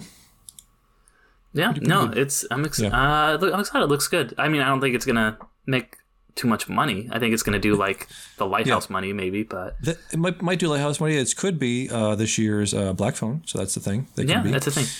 yes. Yeah. Another one of your dark horses. Yeah, so. I mean, uh, for my dark horse, I kind of wanted to pick some stuff that's a little bit weirder, like some stuff that like is like maybe it'll like crack nine or ten, something that you wouldn't expect. So uh, I went with a couple franchises, and to keep in that spooky one, uh, this is a franchise that I despise, but I feel like they always make a good amount of money. Um, maybe maybe they could crack nine or ten this year, and that's Insidious Five. Um, Patrick Wilson and Vera Farmiga fucking finding spooky ghosts or evil dolls or whatever the fuck they do. yeah. Yeah. Yeah. yeah, it should be interesting. I haven't gonna, seen a lot probably of those. be I bad, think but I've probably seen, gonna make a lot of money. Yeah, I think I've seen like Conjuring two and one of. I think I saw Annabelle. Uh, yeah, one of them. Yeah. I'm not a huge, not a huge fan of the of the Conjuring universe. Like the, Is the Insidious movies in the Conjuring universe are they the same thing? oh, sorry, I thought you. I thought that was what it was. I- I- Annabelle is in Insidious because she's the doll that they have to fight. I think. I don't know. Maybe I'm wrong. I yeah, don't I don't know. know. These movies they I all fucking know. run together for me. They really do. That's They're why all- I'm not too excited for this one. Yeah. Yeah, no, I'm not gonna watch it. I watched the first two in like a college dorm. Like my, my girlfriend or my ex girlfriend, like fucking when they first came out, and I fucking hated them. Yeah, yeah, yeah. um, so my third dark horse is uh, Blue Beetle. They, uh, I just was looking through, um, you know, what other superhero things are coming out this year, and this is one of them. Uh, I believe this is also part, sort of, supposed to be part of the uh, DCEU because you know it's it's a DC thing. So I think it'll crack. It is possible that it could sneak into the top 10, nine, nine or ten slot in there. Okay. Yep. Yeah. Yep. Uh, what was your third dark horse? My third one is a movie that I didn't even know was coming out until I like was Yeah. looking over the list, and then uh, but it's another movie in a franchise that kind of quietly does well. I think like people never really notice it doing well because it's very similar to the John Wick movies, and they always come out in the same year as the John Wick movie. Um, Oh, yeah. But it's got one of the biggest movie stars in the world, and Denzel Washington. There's another Equalizer movie coming out, so Equalizer Oh, three. yeah, I think the Equalizer three. You know, you could it could crack the top ten. You never know. I didn't see it on anyone else's list, so it could be a Yeah. surprise. You know, like those movies, they make money. People love Denzel. People love Denzel shooting people. It, yeah. Are you uh, Equalizer head? I've never seen any of them. I mean, they look neither. good, but I just ended up watching John Wick because John Wick came out at the same time. Yeah, yeah, yeah. Um, yeah, I got, I got, I got to check some of those out. They always, they always reference those as like not garbage crime, but like you know along those same lines of stuff like. Mm-hmm. Um, uh, what are, what are the ones they always say like garbage crime like 21 bridges or whatever and stuff oh, like that Yeah. Yeah, yeah, yeah. So um, that's cool. Uh, let me see. I was looking through some of their dark, dark horses for slash filmcast guy or uh, filmcast guys. Uh, they have Elemental in there. One have they keep a couple of them had Haunted Mansion in their dark horse category. Yeah. That would be good, but I don't think it's gonna make money.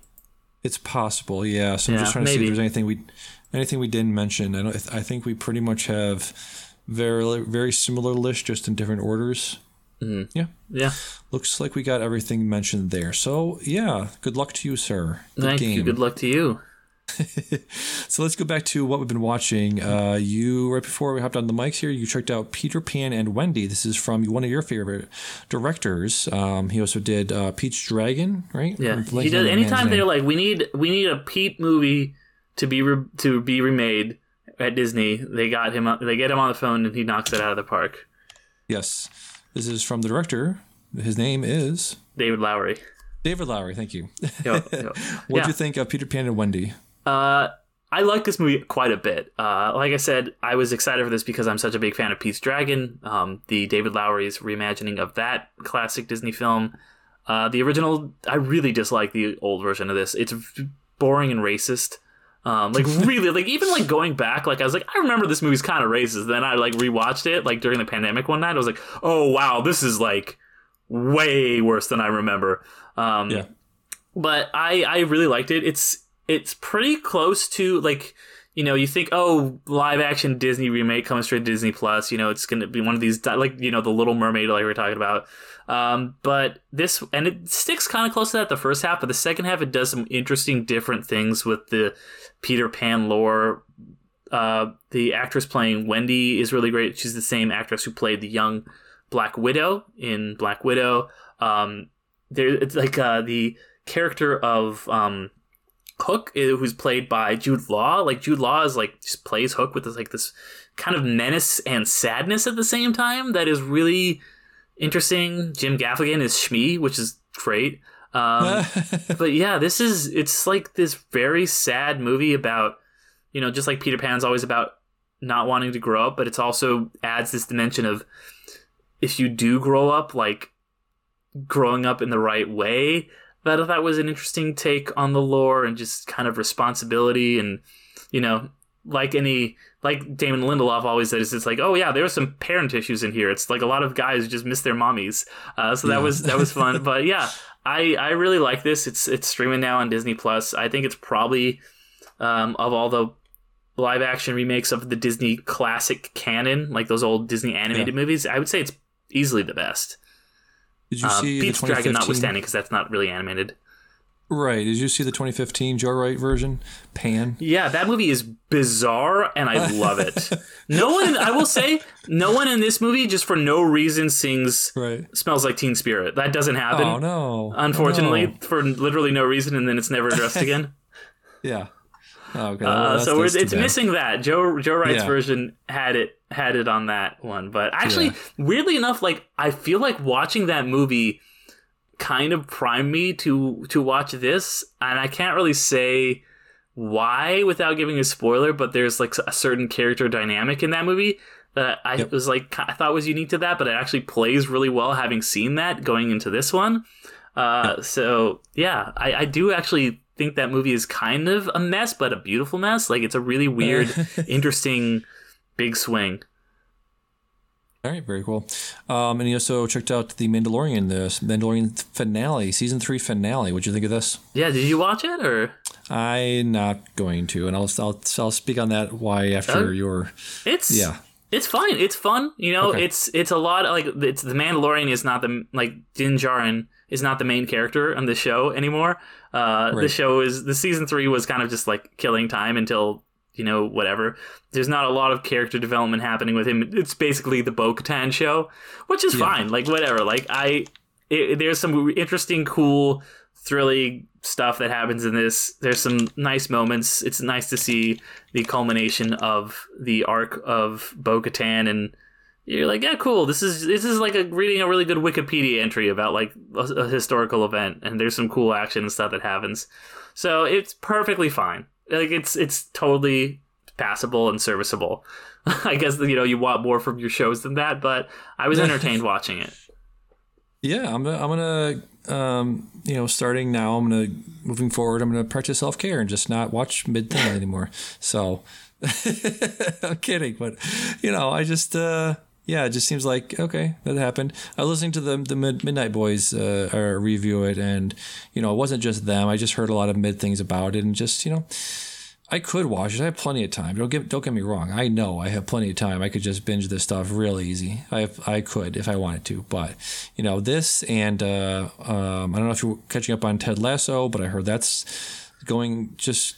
You know, No, Ted Lasso's okay. great. It, it bounced Is it? back the last two episodes very like it's it was fine, but the last two episodes I think were the best episodes of the season without question.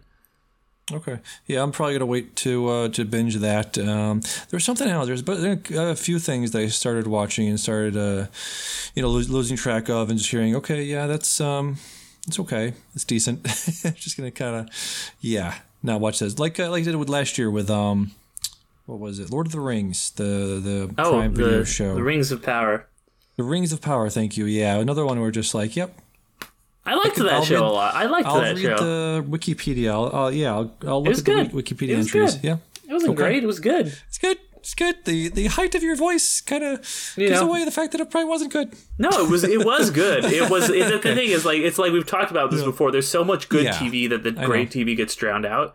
That's does. like like if this if The Mandalorian or Rings of Power was on in like 2011, people would be losing their fucking minds.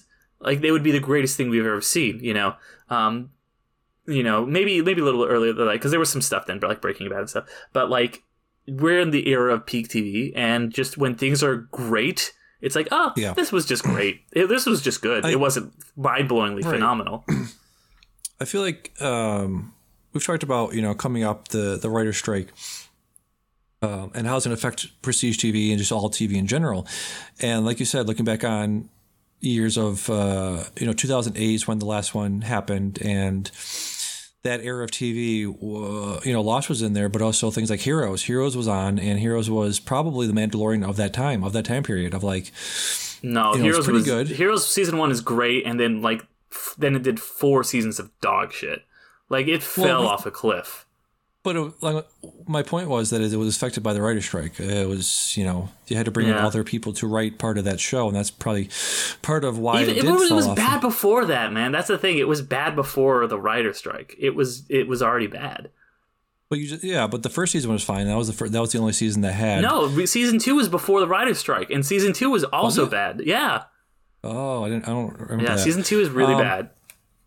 Yeah, And it, it got um, worse. You're, I'll give you that. It did get worse, but Yeah, yeah, but the, you know there there are shows like that back then. Like you said, Yeah. uh, to, if a Mandalorian was in, was on then, then yes, because that would have been the first thing we had of Star Wars content um, after the prequels. You know, if we didn't have the sequel trilogy, then yeah, I agree that people would be losing their minds and be like, "This is fucking fantastic." Um, yeah, but right now with all of the, all of the not just all of the content overall, but also all of the Star Wars content, all of the, you know, Andor and um, yeah, it's know, not as Bad good as Andor. Batch.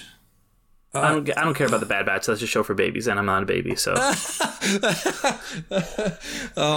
Wait, you're saying Mandalorian was better than Andor? no, no, no, no. I'm saying man, a Bad Batch is a show. No, Andor's incredible. Mando is not as good as that, but I'm not going to watch the yes. Bad Batch because I'm not 12 years old. What about what was the Bad Batch? And also there was um, I watched the first oh, episode and I was like, this is just a kids show. Like The- and it's not even like like Adventure Time or something where it's like deep or interesting. Like it's I just like this is just a talking- kid show. Yeah, I guess. Uh, what was the other? Um, uh, Book of Book of Boba Fett. Like that. That show. That show is some dog shit. That show is some absolute garbage. the only good the only good episode is the Sure. the episodes are the ones where they become the Mandalorian. Like it just is the Mandalorian for two episodes. Okay, let me put it another way. The Mandalorian, the way you're talking about Evil Dead Rise is exactly how I Yes. feel about the Mandalorian. Yes. Yeah, that, that, that's I was going to tie that into other things of like Evil Dead Rise. I think I did mention it of just like a lot of the content right now.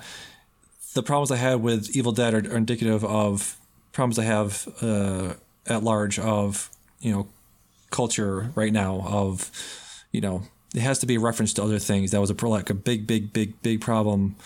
Not Yeah, with that's that's, Mandalorian that's overall. yeah. That's Yes. that gets old quick. It does, and I think there was a interview or a article that came out recently where Charlie Cox said when they were making his when they were filming his parts in Spider Man, um, I think it was the director or um, what's his name, uh, uh, the overarching guy at the MCU. Oh, uh, um, I was gonna say Jeph Loeb. No, that he's the one who was in Marvel DC. Why am I? Um, he's got the hat. he got the hat. He's the hat guy. Why? You like I would, would have known his name, but you like incepted me into like forgetting it. MCU head. Uh, da, da, da, Kevin Feige. Kevin So, Feige. It either came from the director of uh, Spider-Man or it came from Feige directly that he w- he had to pose. He had to do a quick. He had to pose with his stick to hold for applause. And so I feel like we're seeing a lot of that sort of peter out and sort of spread out amongst other properties of like this character has to come on screen and then pause for for pause for effect, you know, that sort of thing.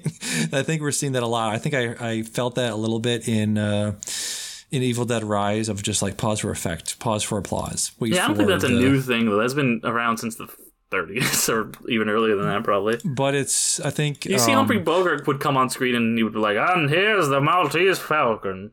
it and was just such stop for three a- seconds. It was such a um, different experience I had watching like Endgame at home. Like I'm not saying, it's, like I said, it's not new and it's not um, something that's never been there before, and it's definitely something you see um, out of context of seeing, seeing of seeing like Endgame in theaters. You watch you watch the portal scene on your phone at home now, and you're just like, why is that person posing for 90 seconds while Thanos' army is just sitting there doing nothing? it doesn't make sense. I mean, get it. But in the theater, it's so cool. it's amazing. I, I yeah, I just jizzed in Yeah. my pants when I saw it in theaters. Um, Yeah. But what was I saying? Yeah, it's just it's just uh, it's a it's a disease that's infecting so many things now. Of like Mm-hmm. fan service has to be in everything, but also presented in a certain way, and it's ruining so many things. So that's all I'm saying. Yeah. Yeah. All right, you're so a very quickly, man, let's but get to some stuff you've been yeah some other stuff you've been watching. The jury duty is that uh, completed? Jury Duty just finished. That's the last two episodes, and I know we're running long, so I'll kind of go fast. Um, Yeah. But this is one of the best shows I've seen in a while. It's an amazing half docu series, half sitcom. Like I was talking about last week, because it doesn't really break the immersion, even when the guy who's not in on it is in the scenes. But the way they wrapped it up, I thought was absolutely phenomenal and hilarious. Uh, the guy at the center of this is so great. James Marsden playing himself is amazing. It's giving this chance for all these kind of unknown character actors, um, and it's it's so funny and it's, it's you're just really cool to see this guy at the center of this who's who's kind of like this is ridiculous and he's going along with it, but he still has the greatest heart. He's so nice to all of these ri- ridiculous people and just going through these crazy situations. Uh, so I really recommend it to everyone. It's it's I was dying just sitting in my house alone, just cracking up. This is so good. The last two episodes are chef's kiss. So go watch. Nice. Is there um like what is this is like an overarching like story that they're trying to tell or was just like let's yeah, do because some it's it's like you know Yeah. the idea is that this is a it's just like The Office where they're like making a documentary about these people who have jury duty and it follows the case and them trying to them going through it like through the, the discovery part and you know hearing all of the the testimony and the witnesses and them like hanging out behind the scenes because they get sequestered and just kind of them forming these bonds and then you know them having the last two episodes like them having to del- deliberate and hear the f- closing arguments and all this stuff. So in the last it kind of ends with them trying to figure out what to do. And this is not much of a spoiler because it happens early on but the real guy ronald gets picked as the foreman so he's kind of the one who has to drive the narrative and figure out decide if it's guilty or not guilty um, so yeah It's really cool. really good Um, you also checked out Ghosted. Is this a, is a TV show or a movie? It's a movie. It's the Apple Plus movie, um, directed by a director I really like, Dexter Fletcher. Um, and it's that Apple Plus movie that looks like a fake poster. Um, I saw someone describe it as it looks like a fake Lucas Lee movie from Scott Pilgrim vs. the World, and it's just got because it's got uh, Chris Evans in it with Ana de Armas, and like she's like a spy, and he doesn't know she's a spy, and this movie is getting a lot of hate, and I'm not about to say that it's incredible, but it's fine. It's fun. It's a good just throw it on in the background movie. There's a lot of great cameos. There's some moments that actually made me laugh. There's a cool finale. Um, it's a three star movie. It's it's completely fine. It's just this is this isn't like this is Mandalorian is is great compared to this. Mandalorian actually are like this is a movie. It's one of those movies you watch on. An, this is an airplane movie. Is what this is. Okay, great. I'll be skipping that. Yeah, That's you can fine, skip it. yeah. It's it's you know watch it next time you have a have a you know a two hour flight. yeah. Uh, I was looking through the cast list and it's like uh, all these MCU heads. Yeah, Chris Evans, uh, Anthony Mackie, Sebastian Stan. Yeah, and unlike Sebastian Stan and Anthony Mackie, they're, they're basically cameos. They're like joke cameos that actually work really well. Play it plays really well. Okay. Um, checked out the Covenant. This is the new. Uh, what's his name? It's called the full title is Guy Ritchie's The Covenant. Hey, so Guy when it- Ritchie's The. Covenant. Yeah, There that's the go. full title that appears on screen in the movie, which is like I was like, Just that's a case. flex. Okay. That is a, that's a flex. Uh, what do you think of Um, this? yeah, this is you know so one of uh, Dexter Fletcher's friends, Guy Ritchie. Uh, this is like a solid kind of action thriller that is it's almost saying something. You know, those movies that you're just like, ooh, you're you're going there and you're you're you're, like bringing up some stuff. But this is still like it's like ooh like about how the Afghanistan war is as a bad thing and the way that we kind of abandoned a lot of the Afghan people was a bad thing and just um, I really think it's we're gonna start the way that after the Vietnam War ended, we started, which was the longest war that we'd ever been at the time. We started seeing a lot of movies two, or three years after that that were really commenting on it. I think we're gonna start getting that with the Afghanistan War, which is now uh, by by a wide margin the longest war that the United States had ever been in. It started when I was um, before I was a teenager, and it ended when I was in my 30s. Um, so I think we're gonna get a lot of movies commenting on that. And this is got some good action stuff. It's almost saying something. Jake Gyllenhaal is really good in it. Um, the uh, next leading guy, Dar Salim, is really good in it. Um, and then there's like. I- It was bugging me the whole fucking movie. I was trying to figure out who he was, and I realized like the closing credits because it was like Antony Starr. I was like, "Oh my god, it's Homelander." He just has a beard. Um, but yeah, this is I would recommend this movie. Um, it's almost it's almost just like a lot of Guy Ritchie movies. It's a solid four out of five. It's fine. So another another is fine. It's it's it's it's a lot better than Ghosted. Uh, it's And this has it's been a- the it's fine segment with Derek. Sorry. yeah no. Well, we've got one more. it's fine. One more. One more One is fine. more. Well, let me just let me just say, uh, you know, um, Jake Gyllenhaal has been in some much better war movies. Check out, check out Jarhead from 2005. I think he was in a movie called Brothers, right? With uh, Yeah. with that guy from the thing, Spider Man. Yeah. Sure. Sure. Yes. Tom Maguire. Tobey Maguire. Yes, he was in that with him. So he's been in better other war movies. Yeah. He was Uh, almost next- Spider Man. Jake. Jakey Jake. He was almost Spider. He was Spider. Man. Wasn't he a Spider Man in a? No, he, he was supposed. He- there was a whole thing where Tobey almost dropped out in Spider Man Two. Yeah, that's why he was Mysterio Yeah. because Yep. it's a whole thing. We don't need to go over it. no. Next on the list of It's Fine, Mighty Morphin Power Rangers, colon, once and always. Colon. What did you say? Colon. Okay. Colon. It's colon, Yes. but okay.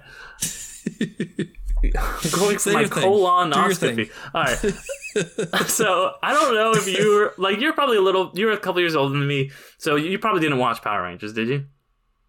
I watch all the Power Rangers. I've seen so many Power Rangers, you have no Okay, idea. Okay, so I you watched- haven't seen Power Rangers. You're doing your thing that you do where you're like, oh, oh, oh, oh. all right. I always grew up in Power Rangers. I had a Power Rangers birthday party from like age seven to like 13. Who was your favorite? into- Who's your favorite? was my favorite? Yeah. Tommy, obviously. Fuck you, man. It's all about Come Jason. on.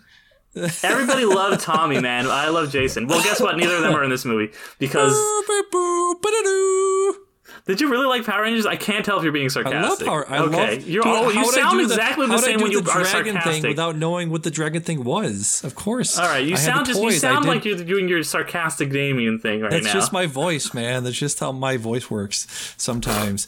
no, I loved it. I had all the toys. I did the um. you have the, ones that the head thing. the head flipped. You could put the head. It Yes. had the regular head, and you flip it, and it, yes, that was the, those were the best. They were the best. Did you watch this? I did not watch this. Okay. No. It's because it's it's like it's supposed to be like this is a reunion of the original Power Rangers, and then you're like, Right.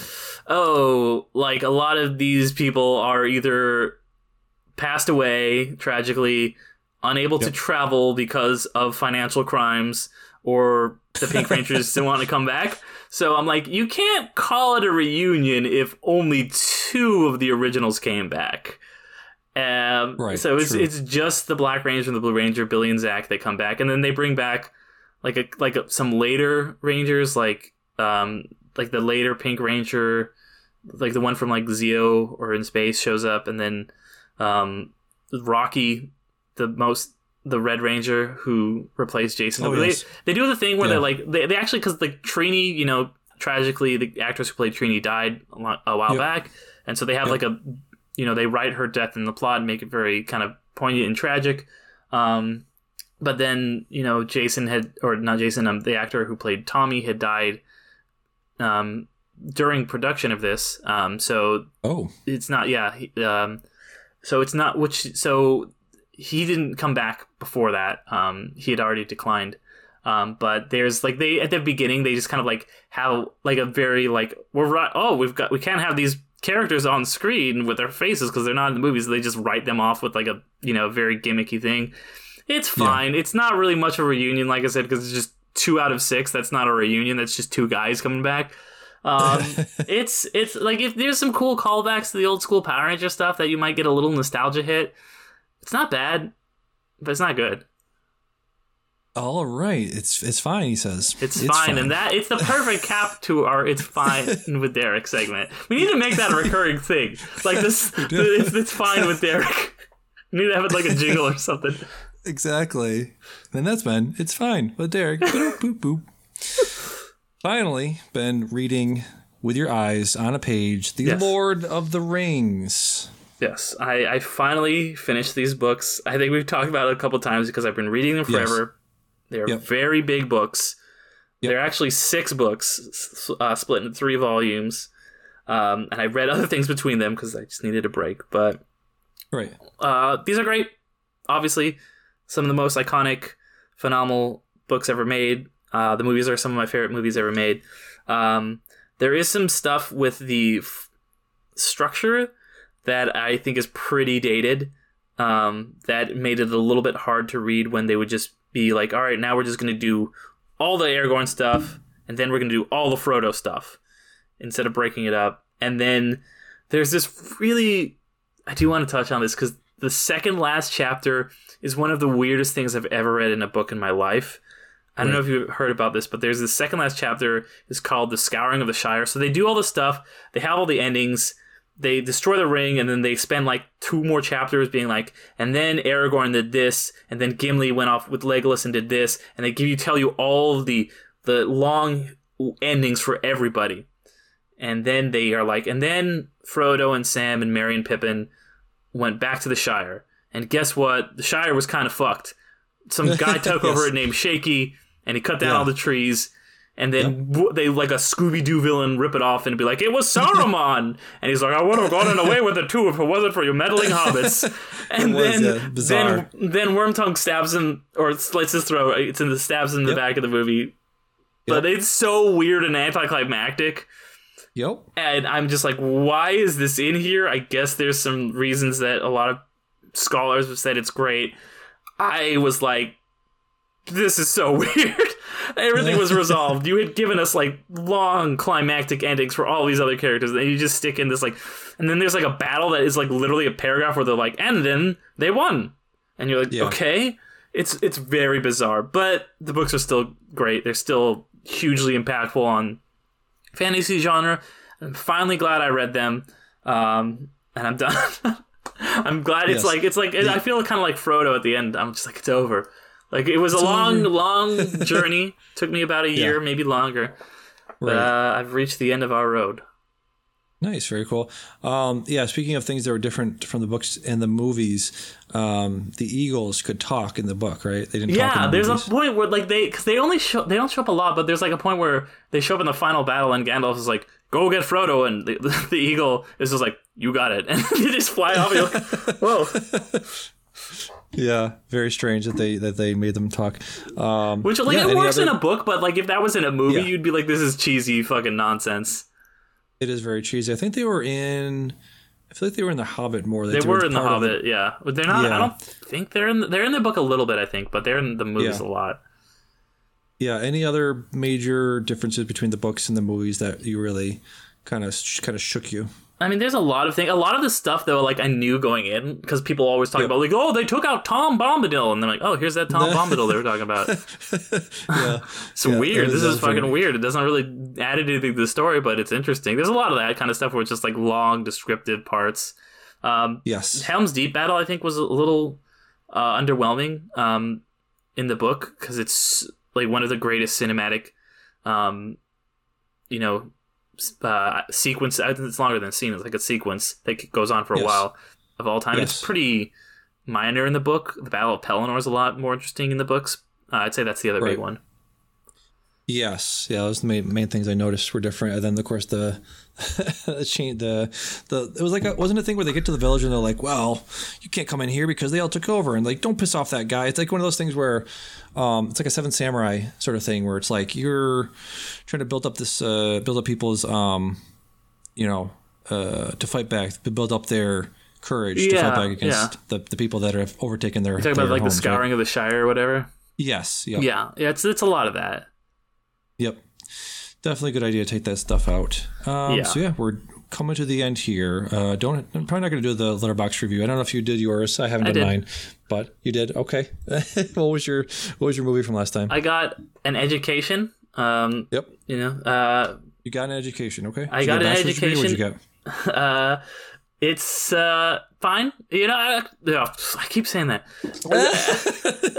you, uh, it's actually a good movie. No, it's a really good movie. Um, I remember when it first came out. Like, I I saw the trailers and I was like, oh, this guy's like an adult and she's like a college student or like a high school student. This seems kind of skeezy, and the trailers made it seem like a romance thing, but actually, he's basically like a con man and is the worst. And once you realize that, you're like, oh, this is a good movie. It's basically Red Rocket as told from the person from the girl's Oh, point of view, which I think makes it a much better movie than Red Rocket.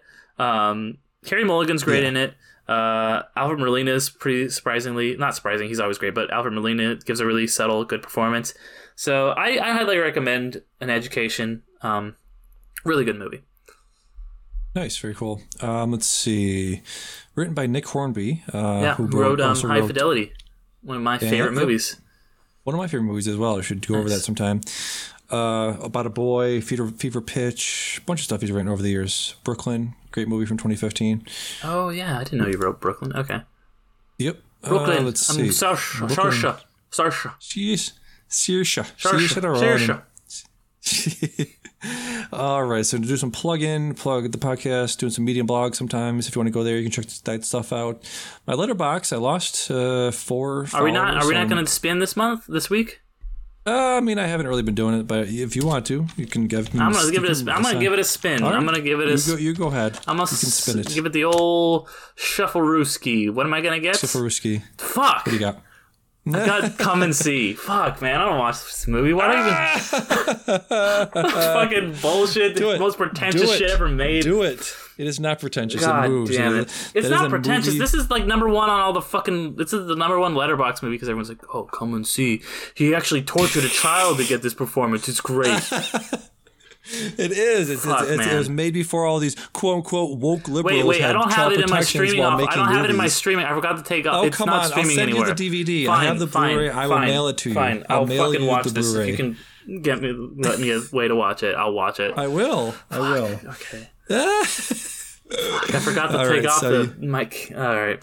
Not not streaming stuff. Yeah, good. Yeah. good have have fun with that. All right, great. So as I was saying, I lost four followers because I've been very inactive on Letterboxd recently. But I just I still have two thousand movies on there. So you people go should go on there, get me to hundred. Even though I've been in, very inactive recently, so please do that. Go to Film Est on YouTube. Go to Anchor.com, which is Spotify for podcasters. Make to make a uh, podcast fairly easily. Go to uh, my interviews that I've done over the years and listen to those. Um, and what do you get to plug? My Derek? plug is my podcast Underrated, where we talk about films that are underrated, underappreciated, or ones that have slipped under the radar and passed most people by. That's the pitch. Uh, so check that out. Uh, this week we are talking about uh, Reign of Fire. Uh, really Nice. underrated movie where the apocalypse it's a post-apocalyptic movie and they're caused by dragons and Christian Bale has to fight them. It's awesome. It is awesome. Uh, So that's the one. and then also Christian Bale, yeah, Christian Yeah. Christian Bale, people in it. uh, Jerry Butts, Matthew McConaughey. It's it's it's it's it's fucking great. Um, check it out. Uh, check out you know Undercast Company. Look up Undercast Company and it'll come up. We're also on all the social medias. We've been doing some cool stuff on um, TikTok. We just we've been doing like these little short reviews. I did one on Tetris. We call them microdose. So check out us on TikTok. I also have a letterbox if you want to follow me, Derek McDuff. So yeah. Very cool. Let me just uh, end with this. Um, found an inverse, an article on inverse. Somebody wrote about Reign of Fire, and they said, "In post 9/11 anxiety is rampant in all sorts of movies from this era, but the term is usually used to describe contemporary movies dealing with sudden shifts in the political climate. Reign of Fire possesses the socio-cultural, so- socio-cultural anxiety with the distance afforded to it by such an inherently fantastical premise, but still a lot of American firepower." So that was that's interesting. Yeah, no, uh, it's, it's it's a deeper film than you think, and it's it's it's not like it's you think it's gonna be like schlock, and it is like a little Yeah. bit, but it's deeper than that. It's it's got some real meat on the bone. Very cool. Yeah, around the same time he's doing the uh, the gun kata. Uh, Oh. What's it? Christian Bale is doing gun kata in Equi- Equilibrium. The Around that time Matrix as well. knockoff, yeah, The Matrix knockoff. Yeah, exactly. it's fine. Yeah. Uh, so, anyways, for can I say something? I've been Damian, and I've been Derek. and we'll see you next time. Bye bye. Bye.